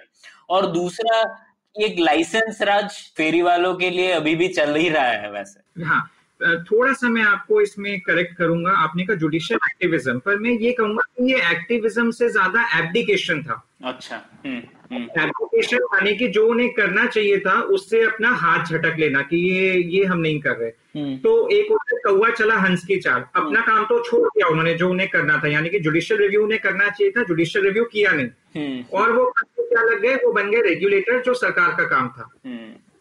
और कानून बनाने लगे जो विधायिका का काम था। तो ये उल्टी गंगा थोड़ी सी बही। और दूसरी बात आपने कही लाइसेंस राज की तो लाइसेंस राज कानून में फिर हम आते हैं कि इस कानून की क्या प्रॉब्लम है। तो लाइसेंस राज तो है इस कानून में लेकिन ऐसा क्वांटिटेटिव रिस्ट्रिक्शन की भाई आ, मतलब उसको अगर ये कहूँ कि मैं अच्छा उन्होंने ये बोल दिया कि थोड़े से स्ट्रीट वेंडर होंगे और आ, बिल्कुल एक रिस्ट्रिक्ट कर दिया ऐसा तो नहीं है क्योंकि ढाई परसेंट की लिमिट बहुत ही जेनरस है। है ना ढाई परसेंट का मतलब है कि काफ़ी अच्छे खासे तादाद में स्ट्रीट वेंडर हो सकते हैं। पर ये नंबर भी तो थोड़ा रैंडम ही है ना प्रशांत। ऐसे तो किसी जगह पे दस प्रतिशत भी हो सकते हैं। क्या प्रॉब्लम है उसमें? आ, हाँ लेकिन ये इस कानून की सबसे बड़ी प्रॉब्लम नहीं है। मैं आपकी बात से सहमत हूँ कि ये नंबर रैंडम है। हम्म। पर एक नंबर रैंडम नंबर देने का भी एक फ़ायदा है। फ़ायदा ये है कि यूजुअली स्ट्रीट वेंडर मान लीजिए कि डेढ़ दो परसेंट अक्सर होते हैं। हम्म। तो ढाई परसेंट की लिमिट तो बहुत ही जेनरस है हम्म। तो ढाई परसेंट यूजली हमने जहाँ भी जो भी थोड़ा हमारा लिमिटेड एक्सपीरियंस है तो ज़्यादातर जगहों पे स्ट्रीट वेंडर दो परसेंट से थोड़ा कम ही होते हैं और ढाई परसेंट का मतलब है कि जितनी एग्जिस्टिंग वेंडर्स हैं उनको आराम से फॉर्मलाइज किया जा सकता है तो ये सबसे बड़ी समस्या इस एक्ट की नहीं है हालाँकि शुरू में मेरे को भी ये लगा कि ये नंबर फिक्स क्यों कर रहे हैं क्योंकि हम्म। बाकी सब किसी भी सेक्टर में तो हम नंबर फिक्स नहीं करते तो इसमें हाँ। क्यों करेंगे हम्म। पर वो कोई बात नहीं लेकिन सबसे बड़ी प्रॉब्लम क्या है? आप अगर इस कानून का अगर टाइटल देखें तो टाइटल में बोलता है protection of street vendor protection of livelihood and regulation of street vending और इसमें एक धारा इसमें एक प्रोविज़न है भी सही। उसमें ये लिखता है कि जब तक स्ट्रीट वेंडर का सर्वे नहीं हो जाता तब तक आप किसी भी फेरी वाले को आप इविक्शन आप इविक नहीं कर सकते आप निकाल नहीं सकते आप हटा नहीं सकते। अच्छा हम्म, हम्म। हाँ, तो ये तो बड़ा जोरदार सेक्शन है। बहुत मतलब आप कह रहे हैं कि जो म्युनिसिपैलिटी है उसे एक सर्वे करना पड़ेगा सबकी गिनती करनी पड़ेगी और फिर अगर वो ढाई प्रतिशत से ज़्यादा हुए तो कुछ लोगों को निकाल दिया जाएगा ऐसा। आ, हाँ ढाई परसेंट का तो नॉर्म है ही हम्म, लेकिन उसके अलावा भी विक्षण करने के तरीके हैं पब्लिक पर्पस के लिए या कुछ और आपको काम कराना अच्छा। है या फिर और कोई जगह वाजिब नहीं है तो हम्म। आप उनको हटा सकते हैं लेकिन हटा तब तक नहीं सकते जब तक सर्वे ना हो जाए। तो गिनती करनी बहुत ज़रूरी है। मतलब कि वो गणना होनी तो बहुत ज़रूरी है वो तो होगी लेकिन उसके पहले आप नहीं निकाल सकते। उसके पहले तो आप निकाल ही नहीं सकते। अच्छा। बाद में आप कई किसी बहुत सारे आपके कारण हो सकते हैं उनको हटाने के लेकिन उससे पहले आप किसी कीमत पे नहीं निकाल सकते। ऐसा उस कानून में लिखा था। हम्म, तो ये चीज़ तो बहुत स्ट्रांग प्रोटेक्शन थी। तो ये देख के हमें बड़ी खुशी हुई कि ये बहुत स्पष्ट अक्षरों में लिखा है कि सर्वे से पहले आप किसी को नहीं निकाल सकते। और सर्वे के बाद जैसे आपने बिल्कुल सही बोला ढाई परसेंट का नॉर्म है। इसका मतलब एग्जिस्टिंग वेंडर के ढाई परसेंट तो फॉर्मलाइज करने ही पड़ेंगे। हम्म, हम्म, ठीक है? लेकिन अब समस्या जो सबसे बड़ी है वो मैं आपको बताता हूँ। सबसे बड़ी समस्या ये है कि मान लीजिए सर्वे करना है लेकिन अगर अ, सर्वे नहीं करते तो तो क्या होगा? तो निकाल नहीं सकते। हम्म, हाँ आप निकाल तो नहीं सकते लेकिन अगर आप सर्वे कर ही नहीं रहे आप अगर हाथ पे हाथ धर के बैठे हैं हम्म, तो आपके सर पे कौन सा डंडा पड़ने वाला है? कोई भी नहीं कुछ हम्म। नहीं होने कोई पत्ता यहाँ से वहाँ नहीं हिलेगा। और लोग रिश्वत चलती रहेगी रिश्वत खाते रहेंगे वो सब तो उनको फ़ायदा होगा। बिल्कुल बिल्कुल बिल्कुल बिल्कुल बिल्कुल। तो वो रिश्वत जो चल रही है, वो तो आपका सिस्टम बखूबी चलता ही रहेगा। और आपको सर्वे करना है, लेकिन न करने पे आपके आपके ऊपर कोई पेनल्टी नहीं है। ठीक है? उसमें लिखा है कि पुलिस स्ट्रीट वेंडर को हैरेस नहीं करेगी या ऐसा कुछ नहीं होगा। लेकिन अगर करती है तो तो उसके ऊपर तो कोई पेनल्टी नहीं है। अब उसमें लिखा है कि जो राज्य सरकारें हैं, उनको इस कानून के अंदर में रूल बनाने और स्कीम बनानी है। तो ठीक है बनानी है छह महीने में बनानी है और उसमें लिखा है कि एक साल में बनानी है। लेकिन अगर नहीं बनाएँगे तो तो कुछ नहीं होगा।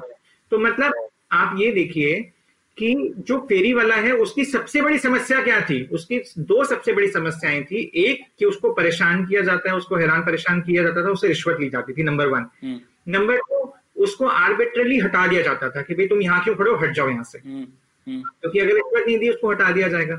तो ये दो समस्याएँ थी। इसलिए कानून का नाम था protection hmm. The street vendors protection of livelihood and regulation of street vending तो प्रोटेक्शन भाई आप किससे प्रोटेक्ट कर रहे हो? आप गुंडे बदमाश से प्रोटेक्ट कर रहे हो क्या? तो प्रोटेक्शन यूजुअली कहाँ पर होता है? भारतीय दंड संहिता आईपीसी में प्रोटेक्शन होता है इंडियन पीनल कोड में? किससे प्रोटेक्ट करते हैं? चोरों से डाकुओं से ठगों से हम्म। रेपिस्ट से इनसे प्रोटेक्ट करते हैं। ये तो एक ऐसा सिविल कानून है जिसमें प्रोटेक्शन की बात हो रही है। तो किससे प्रोटेक्शन की बात हो रही है? हम्म। या तो बाबू से प्रोटेक्शन की बात हो रही है आपका सैनिटेशन इंस्पेक्टर म्यूनिसिपल इंस्पेक्टर और पुलिस से प्रोटेक्शन की बात हो रही है। हाँ। तो फिर अगर वो प्रोटेक्ट नहीं कर रहे हैं जो आपका रक्षक भक्षक बना बैठा है तो उसके सर पे आप कौन सा डंडा लगा रहे हो? ये तो बताओ आप। हम्म, इस कानून में क्या उनके ऊपर कोई पेनल्टी है? हम्म। क्या कोई उसके ऊपर कोई कोई अपराध की कोई श्रेणी आपने बनाई है? कोई ऑफेंस बनाया आपने? हम्म। इस कानून में कहीं कोई ऐसा ऑफेंस या कोई ऐसे इन्होंने नहीं बनाया।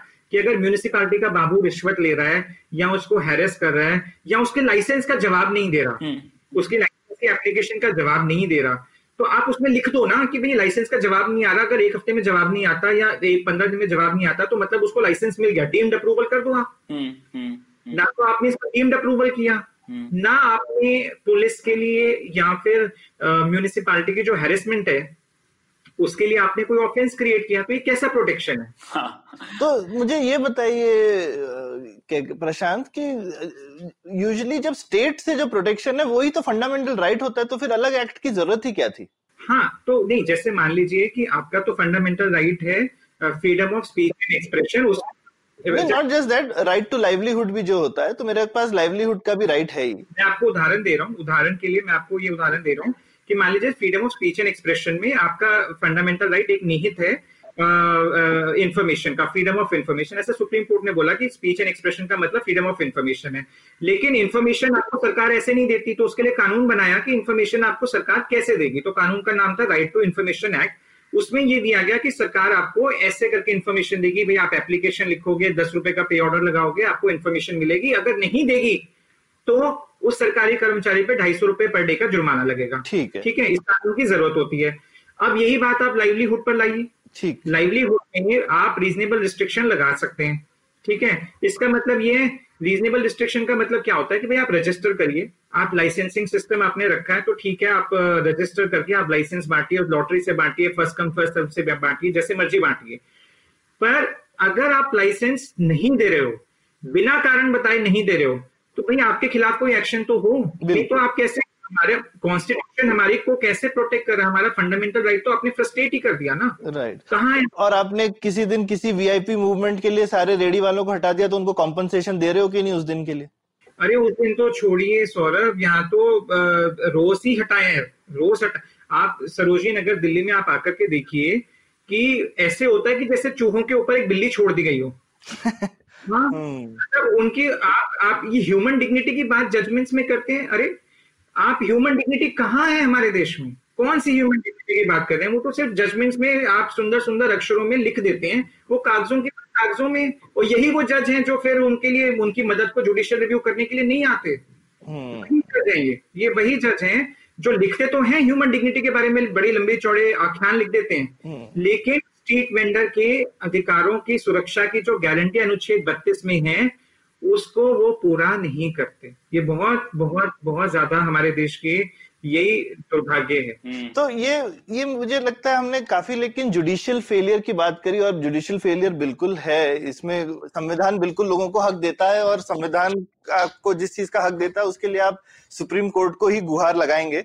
लेकिन इतने सारे लोगों का हक की बात है तो ये पॉलिटिकल मुद्दा क्यों नहीं? है नहीं नहीं वही तो मैं आपको बताया आपने जुडिशियल फेलियर तो बिल्कुल सही पकड़ा। हम्म। लेकिन जो कानून है वो तो विधायिका का प्रोडक्ट है ना? हम्म। संसद का प्रोडक्ट है। नहीं पर पर वही मैं कह रहा हूँ कि ये किसी भी पॉलिटिकल पार्टी के लिए चुनावी मुद्दा क्यों नहीं है?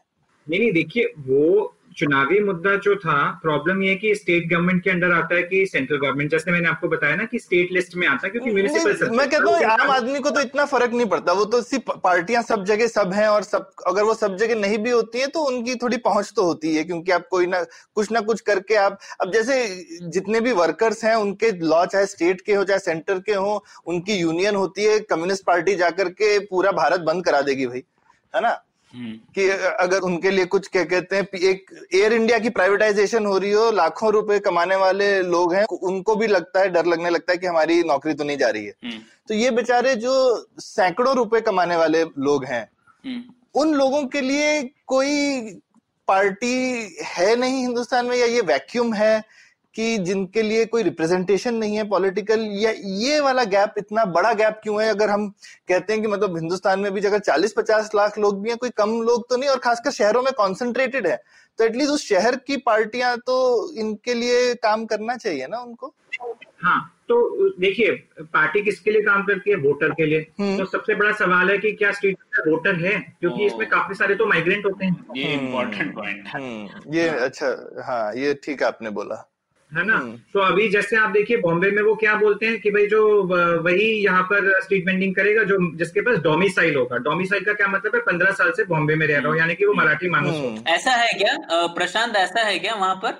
स्ट्रीट वेंडिंग भी नहीं कर सकता माइग्रेंट हाँ डोमिसाइल सर्टिफिकेट मांगे उन्होंने बॉम्बे में। हिमाचल हाईकोर्ट ने जजमेंट दी शिमला में कि ये बाहरी आकर के शिमला में क्यों स्ट्रीट वेंडिंग करते हैं? ये हिमाचल हाईकोर्ट की जजमेंट है कानून आने के बाद की। बाप रे। ये ये तो पूरा का पूरा संविधान का मतलब धज्जियाँ एकदम। हाँ वो तो बहुत पहले से उड़ रही है। मतलब हाई कोर्ट खुद ही धज्जिया उड़ा रहा है तो ये तो मतलब इससे तो ये तो थोड़ी शर्म की बात है पर हाँ।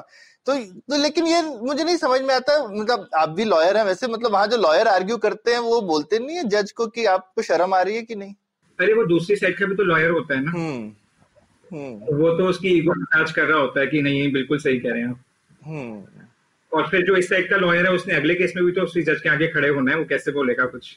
वैसे प्रशांत, हम लोगों ने डिस्कस नहीं किया इस पर। आप हम लोगों ने रिश्वत की बात की, पर तकरीबन कितनी रिश्वत होती है, ये ऐसा कुछ अंदाज़ा है क्या इसका? हाँ वो तो देखिए कि किस शहर में कौन सी लोकेशन में कौन सा स्पॉट आपके पास है उसकी क्या वैल्यू है उसके हिसाब से रिश्वत होगी। हम्म। तो आप अगर बहुत ही प्राइम स्पॉट पर हैं तो उसकी रिश्वत ज़्यादा होगी आप किसी सस्ती जगह पे तो रिश्वत कम होगी। हम्म। तो जैसे वेस्ट दिल्ली में मैंने एक जगह पूछा तो बोलते हैं कि हमें महीने में करीबन मिला जुला कर सबको तीन हज़ार के करीब देना पड़ता है।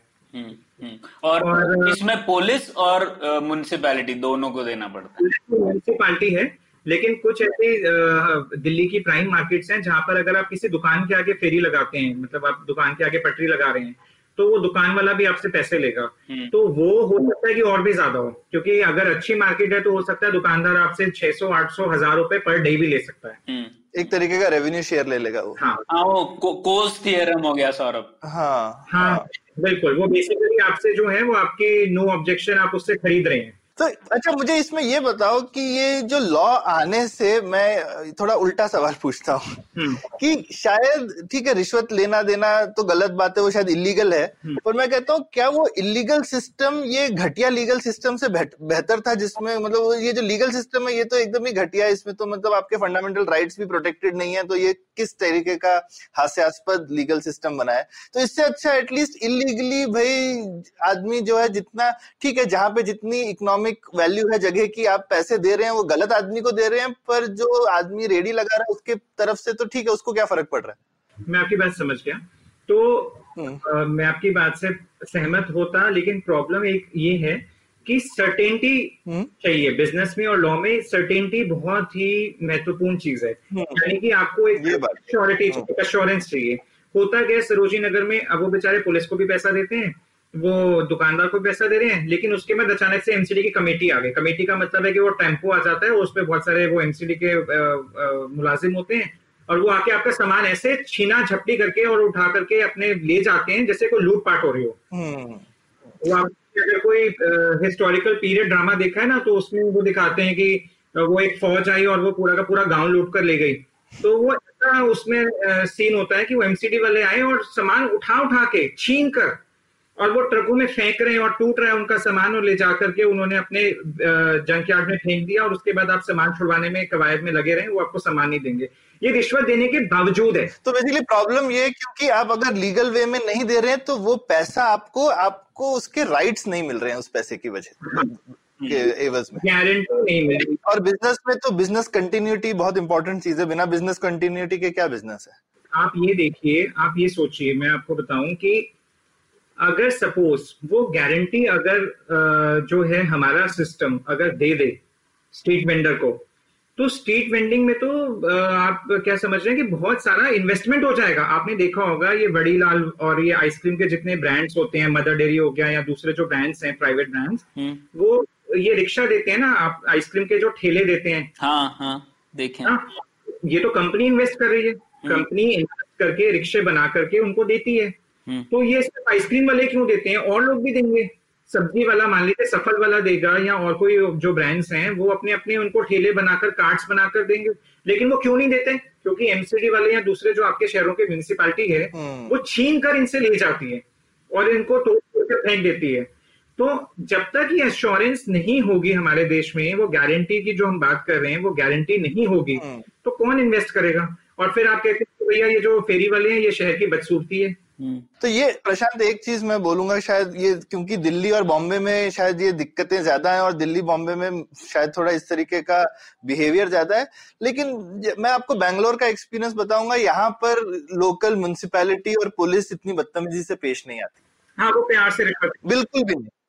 नहीं वो प्यार से भी नहीं भगाते हैं क्योंकि यहाँ पे ना थोड़े समझदार लोग हैं उनको पता है कि ये रोज बैठेगा तो रोज पैसे देगा ना। हाँ हाँ रोज पहले प्यार से रोज की रिश्वत लेते होंगे।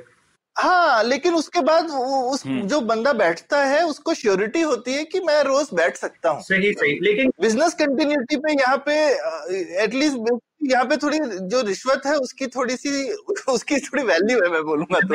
यहाँ पर भी बिल्कुल ऐसा ही है लेकिन प्रॉब्लम यहाँ पर दिल्ली में और बॉम्बे में जो है ना वो आरडब्ल्यू की तरफ़ से है सिटीजन एसोसिएशन की तरफ़ से वो कंप्लेन करते हैं। इसीलिए इनको एक्शन लेना अच्छा और दिल्ली में थोड़े चौधरी भी ज़्यादा बैठे हैं ना? कोई भी आकर के बोलेगा भाई मैं ही चौधरी चलो मैं हटा रहा हूँ तुमको। हाँ। हाँ चाहे वो सुप्रीम कोर्ट का जज हो चाहे कोई भी हो। अच्छा, अच्छा ये मेरे को इस चीज़ पे आए चलिए अभी एक्ट तो अभी बन गया है और वो जैसा भी है एक्ट लेकिन एक तो एक म्यूनसिपल एक्ट जो है वो सेंट्रल गवर्नमेंट ने बनाया है तो ये तो थोड़ी बेवकूफ़ी की चीज़ है पर चलिए जैसा भी हुआ है और उसके बाद ऑब्वियसली फिर वो वो इस तरह से बनाया गया कि अब सब लोग उसको इम्प्लीमेंट करें। तो एक सीसीएस ने एक अच्छा इंडेक्स बनाया है कि भाई उसका इम्प्लीमेंटेशन का इंडेक्स एक तरह से ना। तो उसके बारे में कुछ बताइए जरा कि ये इम्प्लीमेंटेशन का इंडेक्स क्या है और आपने इंडेक्स में क्या देखा है? ये लागू हो रहा है पूरे देश में और किस तरह से लागू हो रहा है? तो क्वालिटी तो चलिए हमने डिस्कस कर लिया कि क्वालिटी तो बेकार है पर जैसी भी क्वालिटी है वो एटलीस्ट आ रही है अमल में कि नहीं आ रही है? हाँ देखिए, मैं आपको बताता हूँ, हमने एक्चुअली दो हज़ार नौ दस से हम लोग ना जयपुर में सीसीएस वाले काम कर रहे थे। मैं तो सीसीएस 2013 में ज्वाइन किया। तो ये वेंडर्स के साथ काम करते थे, फिर इन्होंने राजस्थान में काफ़ी इसके लिए कवायद की कि कानून आए राजस्थान वालों ने अपना कानून बनाया, उसके बाद देश की संसद ने कानून बनाया। तो 2014 में कानून आया, मैं उस टाइम सीसीएस में कार्यरत था। तो बहुत खुशी हुई कि संसद ने ऐसा कानून बनाया। हालाँकि वो बात है कि उसके क्षेत्र में आता था नहीं आता था कॉम्पिटेंस और जुरिस्डिक्शन था या नहीं था। लेकिन चलिए ये सोचा कि भाई स्ट्रॉन्ग कानून है तो ये आया है। तो हमको लेकिन खबरें आती थी जयपुर से कि इविक्शन होता है अभी भी। लेकिन कानून में तो लिखा है कि इविक्शन हो नहीं सकता जब तक सर्वे नहीं हुआ। हम्म। तो इविक्शन कैसे हो रहा है? तो हमने सोचा कि हम जाके चेक करके आते हैं। तो हम एक दिन जनवरी में जयपुर गए। और हम वेंडर से मिल रहे थे तो इतने में वेंडर लीडर के पास फ़ोन आया कि अभी फलानी जगह पर इविक्शन हो रहा है, आप तुरंत आइए। हम तुरंत वहाँ पहुँचे तो वहाँ पर जयपुर में बोलते हैं थड़ी। थड़ी मतलब उन्होंने थोड़ा सा एक वो बना रखा होता है जिसपे वो खड़े होकर बैठ करके अपना सामान लगा करके काम करते हैं। तो बुलडोजर आए हुए थे और थड़ियाँ तोड़ी जा रही थी। और हम वहाँ पर पहुँचे तो बहुत पुलिस फोर्स बहुत सारी पुलिस फोर्स बहुत सारे म्यूनिसिपालिटी के जो मुलाजिम, वो और आ, काफ़ी मतलब बहुत क्योस था वहाँ पर। और हम उस समय कुछ बोल नहीं पाए क्योंकि इतनी फोर्सेस और इतने सारे वहाँ पर लोग थे। लेकिन उन्होंने जो एक सरकारी डेयरी होती है ना उसका भी बीच में स्टॉल लगा था। उस स्टॉल को उन्होंने कुछ नहीं कहा। आप ये फ़र्क देखिए जो सरकारी डेयरी का बीच में फुटपाथ पे स्टॉल लगा है उस स्टॉल को उन्होंने हाथ नहीं लगाया। हालाँकि वो भी उसी बाकी की श्रेणी में ही थी हम्म। लेकिन उसको हाथ लगाया बाकी सारी झड़िया उन्होंने तोड़ दी। अच्छा अब कानून के हिसाब से तो ये नहीं हो सकता था। कानून के हिसाब से तो ये गैर कानूनी है। हम्म। तो हम उसके बाद पुलिस स्टेशन गए वो वेंडर्स को लेके। हमने पुलिस में जाके कहा कि आप हमारी एफ़ आई आर लॉन्च कीजिए क्योंकि ये गैर कानूनी काम है। तो पुलिस हंसने लग गई। पुलिस कहती कौन सा कानून लाए हो आप? तो हमने उनको दिखाया कानून की भाई ये कानून है। कहती ये कहाँ का कानून है? हमने कहा देश की संसद ने पास किया है। तो मतलब आप समझ रहे हैं कि वो हम पर हंस रहे हैं कि ये कौन सा कानून है ये हमारे यहाँ लागू नहीं होता। मैंने कहा आपके यहाँ कैसे लागू नहीं होता? आप भाई राजस्थान जो है मेरी जहाँ तक नॉलेज है वो तो अभी तक हिंदुस्तान में ही है पाकिस्तान में नहीं है। हम्म। लेकिन वो उन्होंने हमारी एफ़ आई आर लॉन्च नहीं की। आप ये देखिए उसके बाद हम राजस्थान के हाईकोर्ट गए और आप यकीन नहीं मानेंगे हाईकोर्ट ने बोला कि ये कानून राजस्थान में लागू नहीं होता। अच्छा। हम्म। हाँ राजस्थान हाईकोर्ट की जजमेंट है कि ये कानून हमारे यहाँ लागू नहीं होता क्योंकि ये राजस्थान में नोटिफाई नहीं हुआ। अब ये कानून मार्च में लागू, मार्च में कानून देश की संसद ने पास किया। एक मई को केंद्र सरकार ने इस कानून को नोटिफाई कर दिया था। राजस्थान ने बोला, राजस्थान हाईकोर्ट ने कहा कि भाई ये राजस्थान में अलग से तो नोटिफाई नहीं हुआ। भाई अलग से क्यों नोटिफाई होगा? जब देश के केंद्र सरकार ने पूरे देश में नोटिफाई कर दिया तो नोटिफाई हो गया। अच्छा फिर हमने राजस्थान से एक राज्यसभा के एमपी थे। उनसे उनको हमने अप्रोच करके संसद में प्रश्न उठवाया कि आप हमारे भी हमसे आपकी रिक्वेस्ट है कि ये आप प्लीज़ पूछिए संसद में कि ये नोटिफाइड है या नहीं है। हालाँकि नोटिफिकेशन तो पब्लिक डोमेन में अवेलेबल था। उन्होंने सवाल उठा मिनिस्टर साहब ने कहा कि हाँ बिल्कुल जी कानून पूरे देश में लागू है। फिर हम हाँ उसको लेकर के वो जवाब को नोटिफिकेशन को हाईकोर्ट के जजमेंट को लेके सुप्रीम कोर्ट गए। अब सुप्रीम कोर्ट का तो आप देख ही रहे हैं कि क्या हाल है। उससे बहुत ज़्यादा उम्मीद करना बेकार है।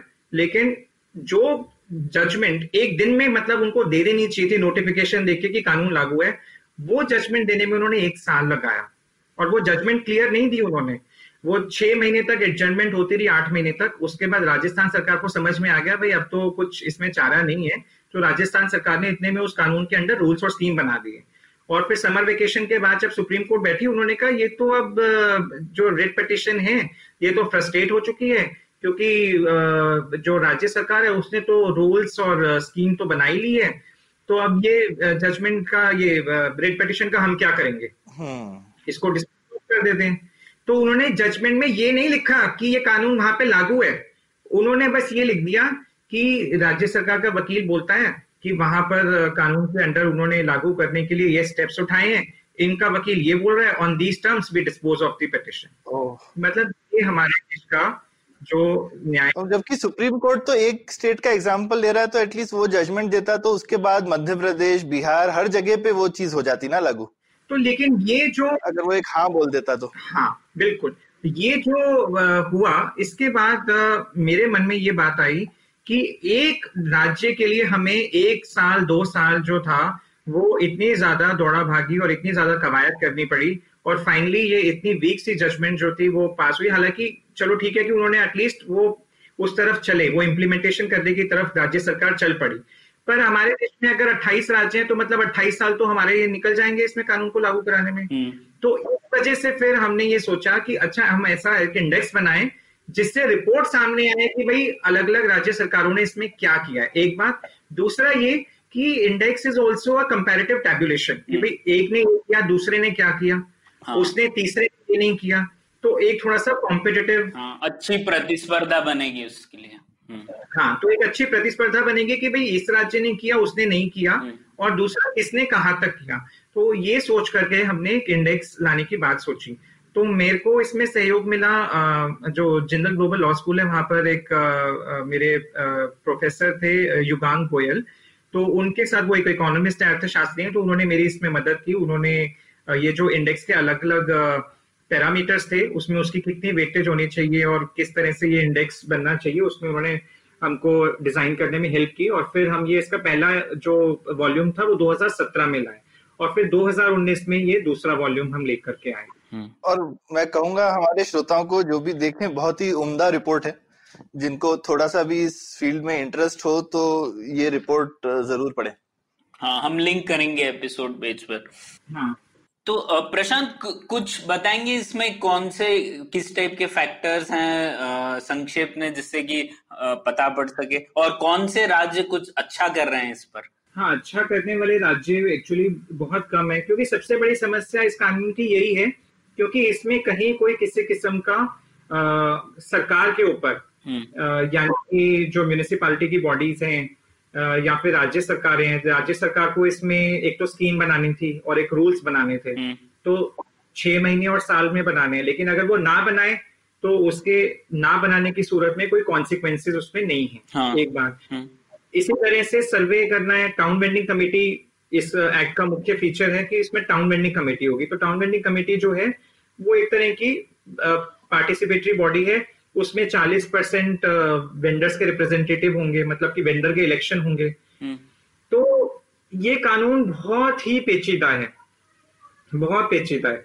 मतलब आप पहले तो वेंडर्स के इलेक्शन कराएँगे फिर उसमें से 40 परसेंट वेंडर आएँगे फिर आप बाकी के कुछ और नॉमिनेशन लोगों को लेकर आएँगे और फिर एक टाउन वेंडिंग कमेटी बनाएँगे। फिर टाउन वेंडिंग कमेटी जो है वो सर्वे करेगी और सर्वे करने के बाद उनको लाइसेंस देगी। हम्म। तो जो हमारे देश में जितने कस्बे और शहर हैं उसमें से दो तिहाई ने टाउन वेंडिंग कमेटी नहीं बनाई हुई थी। अच्छा हम्म। तो मतलब आप ये पिछले साल का आंकड़ा बीस साल हम फिर से देख रहे हैं कि कहाँ तक ये आंकड़ा पहुँचा है। पर पिछले साल का आंकड़ा ये है कि दो तिहाई ने तो अभी तक टाउन वेंडिंग कमेटी का गठन नहीं किया था। तो मतलब और का, काफ़ी सारे ऐसे राज्य हैं जिसमें अभी तक उन्होंने रूल्स और स्कीम भी नहीं बनाई है। हम्म। तो बहुत अच्छी स्थिति नहीं है। लेकिन मेरे को इस बात से हैरानी नहीं है क्योंकि जिस तरह का कानून है ऐसा होना ही था। अब मैं आपको एक बड़ा इंटरेस्टिंग सिस्टम बताता हूँ जो एक दूसरी चीज़ में बहुत अच्छे से चल रहा है। तो दिल्ली शहर में गाड़ियों की पार्किंग कैसे होती है? तो दिल्ली शहर में जैसे जहाँ पर कमर्शियल मार्केट्स हैं उनके आसपास में एमसीडी ने पार्किंग के लिए आजकल क्या सिस्टम कर दिया है कि वो वहाँ पर उस पट्टी एक चिन्हित कर देते हैं। डिमार्केट कर देते हैं कि यहाँ गाड़ियों की इतनी पार्किंग की जगह है। ठीक है? उसको वो ऑप्शन कर देते हैं। हम्म। तो वो भी हाईएस्ट उसका बेटर है। उसको वो महीने का चालीस हज़ार रुपए या पचास हज़ार रुपए के हिसाब से जो भी उसका वहाँ का जगह का कीमत है उसके हिसाब से वो उसे लीज पे दे देते हैं। और फिर वो कॉन्ट्रैक्टर अपने एक दो लोगों को रख के और टिकटिंग मशीन तो एमसीडी उसमें तय कर देती है कि भाई आप बीस रुपए घंटा लेंगे या उससे ज़्यादा नहीं लेंगे ऐसा कुछ। और वो पर घंटे के हिसाब से गाड़ियों की पार्किंग का चार्ज लेते हैं। हम्म। ठीक है? अब मेरे को ये बताइए कि इस पूरे सिस्टम में ठीक है बेसिकली गाड़ी की पार्किंग क्या है? वो भी पब्लिक स्पेस का प्राइवेट यूज़ है। हम्म। तो वो भी तो उसमें कौन सी टाउन वेंडिंग कमेटी है? क्या जो गाड़ी के आ, मालिक हैं उनकी क्या कोई इलेक्शन करा के टाउन वेंडिंग कमेटी बनाई गई? नहीं। हम्म। तो मालूम नहीं कि ये जो आपने कहा ना जुडिशियल फेलियर ये पॉलिसी फेलियर तो सिर्फ़ न केवल जुडिशरी का है बल्कि विधायिका का भी है और आ, हमारे कार्यपालिका का भी है। हम्म। तो कानून मतलब कैसा कानून आप लेकर आए? आप सिंपल से उसको क्यों आपने ऑप्शन आप उसको भी बिल्कुल और अब मुझे तो लगता है कि ये काम उनसे बेसिकली ये टाउन प्लानिंग का फ़ंक्शन है। आप कहाँ पे कितने लोग अलाउ करना चाहते हैं? हाँ। आप वहाँ पे गाड़ियाँ लगा के स्ट्रीट वेंडिंग अलाउ करने देना चाहते हैं या क्या लगाना? खाने का स्टॉल जहाँ पे आप शायद लगा रहे हैं वहाँ पे आप कोई धुएँ वाली चीज़ें नहीं लगाना चाहेंगे तो इस तरीके से ये ये टाउन प्लानिंग फ़ंक्शन है म्यूनसिपैलिटी को देख के खत्म करना चाहिए बिल्कुल अरे भाई आपने जब गाड़ी की पार्किंग ऑप्शन कर दी तो आप स्ट्रीट वेंडिंग के स्टॉल भी ऑप्शन कर दीजिए ना हम्म। वो भी आप ऑप्शन कर दीजिए और या फिर आप उसको किसी एसोसिएशन को लीज में दे दीजिए आप एक एक. स्ट्रीट वेंडर से कब पैसा लेंगे कैसे लेंगे कहाँ तक आप इन्फोर्स करते रहेंगे उसको हम्म। और इन्फोर्समेंट का हम्म। जो कॉस्ट है वो आपके रेवेन्यू से कहीं ज़्यादा हो जाएगा हम्म अभी आप उसको कॉस्ट को देखिए अब वो सर्वे कराने के चक्कर में फंसे हुए हैं इलेक्शन कराने के अभी उनको ये समझ में नहीं आ रहा कि पहले क्या आएगा मुर्गी आएगी या अंडा आएगा? माने कि हम्म। पहले टाउन वेंडिंग कमेटी आएगी या फिर पहले सर्वे आएगा? क्योंकि सर्वे कौन कराएगा? टाउन वेंडिंग कमेटी लेकिन टाउन वेंडिंग कमेटी तो तब बनेगी जब इलेक्शन होगा। इलेक्शन कब होगा जब वोटर लिस्ट होगी और वोटर लिस्ट तभी हो सकती है कि जब सर्वे होगा। जब सर्वे होगा। अरे यार हाँ। तो ये मुझे लगता है कि ये थोड़ा ज़्यादा भला करने वाले वो जो उस टाइम पे काफ़ी एनएससी वगैरह टाइप लोग थे ना ये पार्टिसिपेटरी डेमोक्रेसी के नाम पे उन्होंने जो है इसको कॉम्प्लिकेटेड बना दिया बजाय इसके कि एक एजेंसी की ठीक से ज़िम्मेदारी बनाई बिल्कुल सही पहचाना बिल्कुल सही पहचाना। हाँ, ये वही लोग हैं जो कि अच्छी नेक नियति से चलने वाले लोग हैं लेकिन वो जिस रास्ते पर चल रहे हैं वो सीधा नरक को जाता है। हम्म, हम्म किसी ने कहा था ना कि road to hell is paved with good intentions हाँ good intentions never make good policy तो हाँ हाँ। ये उसी का से एक है।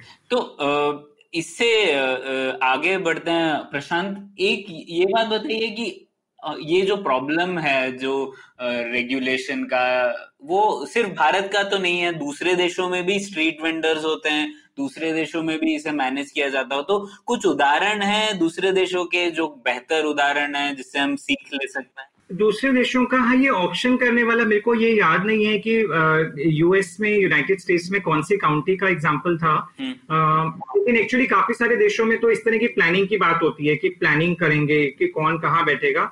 तो एक बहुत ही अच्छा रिसर्च पेपर मेरे को मिला था यूएस का एक कैटल्स करके एक ऑथर ने लिखा था। उन्होंने दो वेंडिंग जोन्स को कंपेयर किया था। तो वो आमने सामने वेंडिंग जोन थे। एक सड़क के एक तरफ़ था और दूसरा सड़क के दूसरी तरफ़। तो जो इस तरफ़ वाला था वो रेगुलेटेड था। उसे वहाँ की म्यूनिसिपालिटी ने किसी एनजीओ को हायर किया कि जो वहाँ प्लानिंग करेगी और प्लान करके कौन कहाँ बैठेगा कैसे एलोकेट होगा लाइसेंस वो सब करेगी। हम्म। और सामने का जो था वो अनरेगुलेटेड था। हम्म, हम्म, तो उन्होंने ये पाया कि जो अनरेगुलेटेड है वो ज़्यादा सक्सेसफुल है क्योंकि उसमें एक तो बिल्कुल खर्चा नहीं आया। दूसरा उनमें आपस में अंडरस्टैंडिंग थी। देवर टू नॉर्म्स तो उनके उन्होंने अपने आप एक नॉर्म्स इवॉल्व कर रखे थे कि कौन कहाँ बैठेगा ये उन नॉर्म्स के बदौलत तय होता था। तो पहला नॉर्म था first come first serve basis. तो कुछ स्पॉट्स ऐसे थे कि जहाँ पर जो पहले आएगा वो पहले बैठेगा। हम्म, और कुछ ऐसे थे कि जहाँ पर लॉन्ग टर्म वेंडर्स थे जो बहुत पुराने बैठे हैं। तो वो जहाँ पर बैठते थे वो उनके स्पॉट को कोई और नहीं लेता था। अब मज़ेदार बात यह है कि उनके बीच में कोई पट्टा नहीं है हम्म। कोई फॉर्मल टाइटल नहीं है उनका। हम्म। लेकिन ये नॉर्म्स जो थे वो आपस में एनफोर्स हो रहे थे। हम्म, हम्म, हम्म, तो ये बड़ी मज़ेदार बात है। अब मैंने नहीं और वो हिंदुस्तान में भी होते हैं। देखिए कोई आदमी बहुत दिनों से कोई रेडी लगा रहा होता है तो उसको कोई हटाता नहीं है। अगर कोई नई नई रेडी वाला उसकी जगह पे बैठता नहीं है जाके। बिल्कुल बिल्कुल बिल्कुल। और ये बड़ी मतलब अपने आप में हालाँकि बहुत कॉमन बात है लेकिन बड़ी हैरानी की बात है और बड़ी मज़ेदार बात है। और इस बात को हम बड़ा अंडर अप्रिशिएट करते हैं। ये बड़ी खास बात है कि बिना पुलिस के बिना रेगुलेशन के इसका कोई लीगल राइट नहीं है। हाँ बिल्कुल। कि कि आपके जो नॉर्म है वो लॉ से ज़्यादा स्ट्रांग है। वो लॉ से ज़्यादा स्ट्रांग है बिल्कुल है। और अगर वो है स्ट्रांग अगर आपके पास वो इंस्टीट्यूशंस हैं तो भाई फिर आपको ये ऐसे वाहियात इंस्टीट्यूशन आने की क्या ज़रूरत है? आप तो इनको इन्फोर्स करिए। और आप मेरी बात पे वापस अगर वो आप बात याद करें मैंने थोड़ी देर पहले कहा कि प्रॉब्लम क्या थी?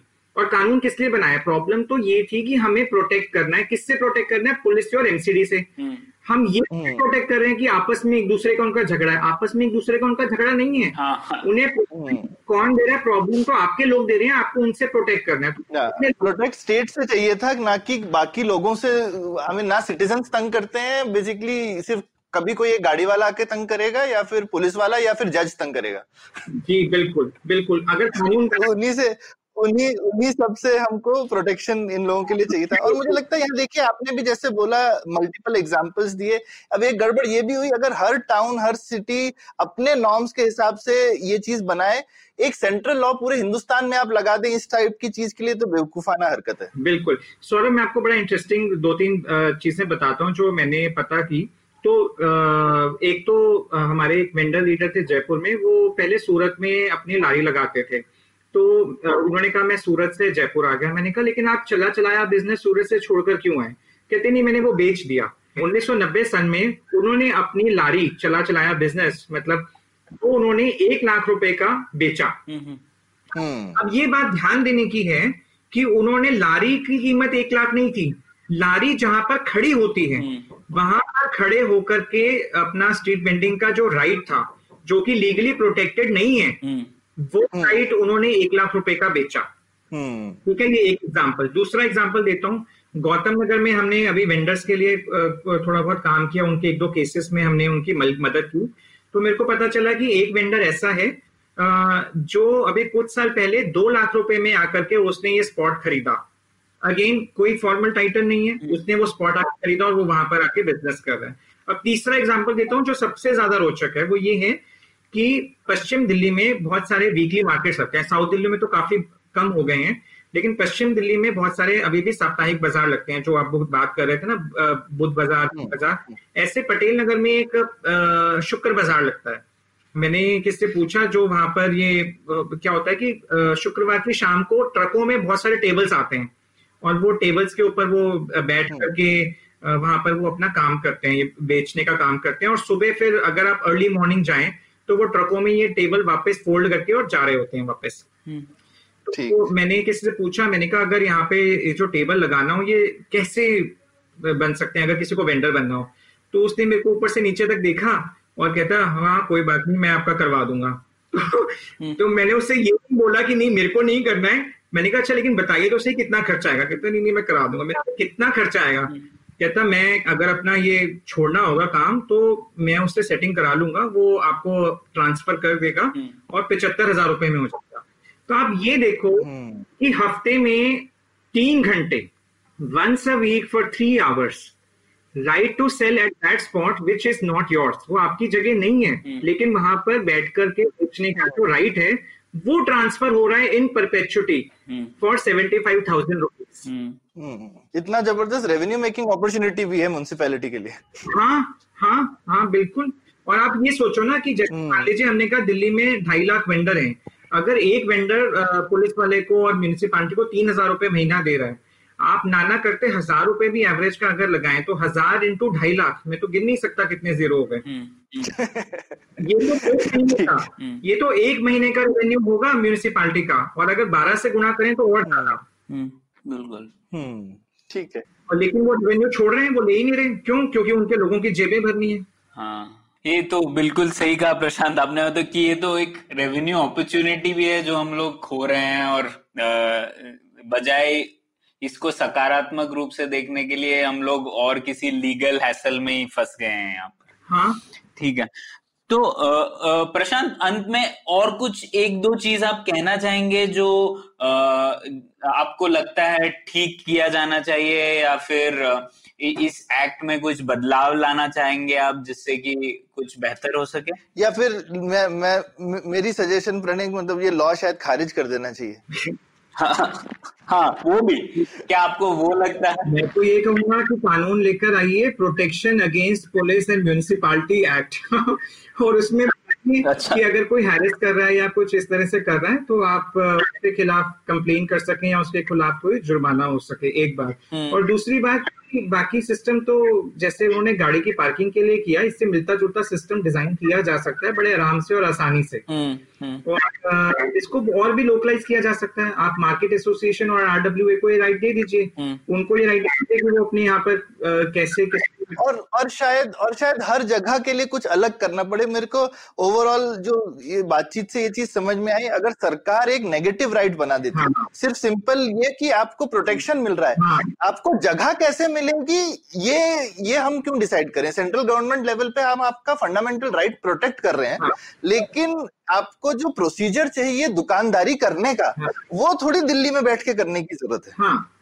वो हर जगह की म्यूनसिपैलिटी खुद से निपटे लेकिन वो खुद से निपटे या ना निपटे निकालने का हक नहीं देंगे आपको ज़बरदस्ती ज़ोर हम्म, ज़बरदस्ती के साथ। है ना? तो अगर ये इस तरह से दो तरह से समझा जाए इस चीज़ को तो केंद्र सरकार को सिर्फ़ ये रूल बनाना चाहिए था कि लोगों के राइट्स प्रोटेक्टेड रहे। लेकिन उनको बिज़नेस का एनेबलमेंट का क्या रूल्स होने चाहिए और क्या उसकी प्रक्रिया होनी चाहिए, वो हर म्यूनसिपैलिटी हर नुक्कड़ अपने आप में समझे, उस, उससे क्या मतलब है? बिल्कुल बिल्कुल। है ना? तो ये एक अच्छा तरीका होगा अगर ये लॉ को सिंप्लीफाई कर दिया जाए पार्लियामेंट लेवल पे और हर जगह पे और वो फिर उनका इंसेंटिव हो जाएगा क्योंकि अगर वो रूल नहीं बनाएँगे तो फिर उनके ऊपर सरदर्दी होगी कि फिर हम रेगुलेट कैसे करें। अच्छा। तो वो अपने आप उनको करना पड़ेगा। कोई बड़ी और इंटरेस्टिंग बात बताता हूँ कि जो हम ये सोचते हैं ना कि स्ट्रीट वेंडर बेचारे बड़े गरीब हैं और बहुत ही दयनीय हालत में और स्ट्रीट वेंडर का मतलब जो एक फटा हुआ कुर्ता और धोती पहने हुए बंदा कोई रेडी पूछ रहा है।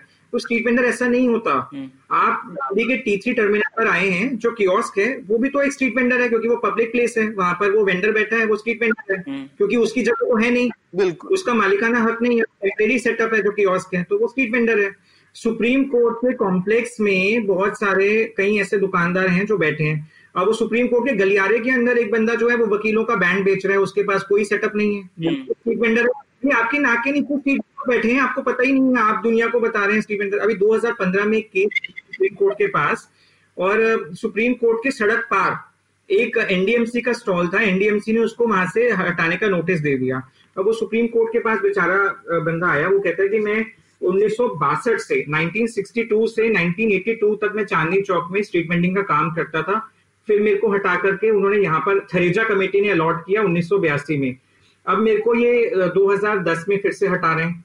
तो मेरे को क्यों हटा रहे हैं? तो सुप्रीम कोर्ट को एनडीएमसी ने बोला भाई इसको नेशनल सिक्योरिटी के लिए हटा रहे हैं और सील्ड एनवलप प्रणय उसको सील्ड एनवलप जो था को दिया कि ये एक ऐसा एविडेंस है जो हम दिखा नहीं सकते। ये सील्ड एनवलप जज को दिया कि इसमें एविडेंस है कि हम नेशनल सिक्योरिटी के नाम पे इसे क्यों हटा रहे हैं। आप आप सर पीछे का मन करता है कि हमारे देश का जो न्यायिक व्यवस्था का हाल है। अरे सुप्रीम कोर्ट में हज़ारों गाड़ियाँ पार्क होती हैं वकीलों की रोज हाँ। उसके सामने होती है। सुप्रीम कोर्ट में जहाँ जज बैठता है ना चीफ जस्टिस का कोर्ट वो सीढ़ियाँ चढ़ के आपको ऊपर जाना पड़ता है। तो सीढ़ियों के नीचे उसके ठीक नीचे कैंटीन है वहाँ पर वेंडर बैठते हैं। और सुप्रीम कोर्ट के कॉम्प्लेक्स में बहुत सारे वेंडर है जो स्टेशनरी खाने पीने का सामान बेचते हैं। सुप्रीम कोर्ट के गलियारे में वेंडर बैठता है जो बैंड बेचता है। और ये वेंडर बेचारा कहाँ से नेशनल सिक्योरिटी हम्म। का थ्रेट हो गया बताइए। बहुत ही मतलब समझ नहीं सकते इसको। काफका एक और नॉवल लिख लेता अगर यहाँ आता। तो तो ये ये ऐसा ऐसा हाल था।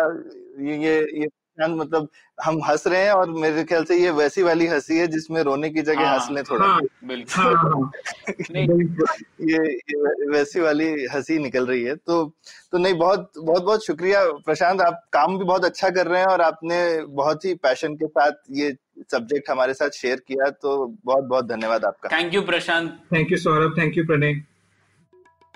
उम्मीद है आपको भी मज़ा आया। यह पॉडकास्ट संभव हो पाया है तक्षशिला इंस्टीट्यूशन के सपोर्ट के कारण। तक्षशिला पब्लिक पॉलिसी में शिक्षा और अनुसंधान के लिए स्थापित एक स्वतंत्र संस्था है। आप दुनिया के किसी भी कोने में हो, आपकी उम्र कुछ भी हो, अगर आप पब्लिक पॉलिसी विदेश नीति या टेक्नोलॉजी गवर्नेंस में रुचि रखते हैं तो तक्षशिला की website Takshashila dot org dot in पर उनके कोर्सेज को ज़रूर चेक कीजिए। और अगर आप पुलियाबाजी में शामिल होना चाहते हैं तो हमसे कनेक्ट कीजिए Puliyabaazi at Gmail dot com पर या फिर एट पुलियाबाजी ट्विटर पर। शुक्रिया।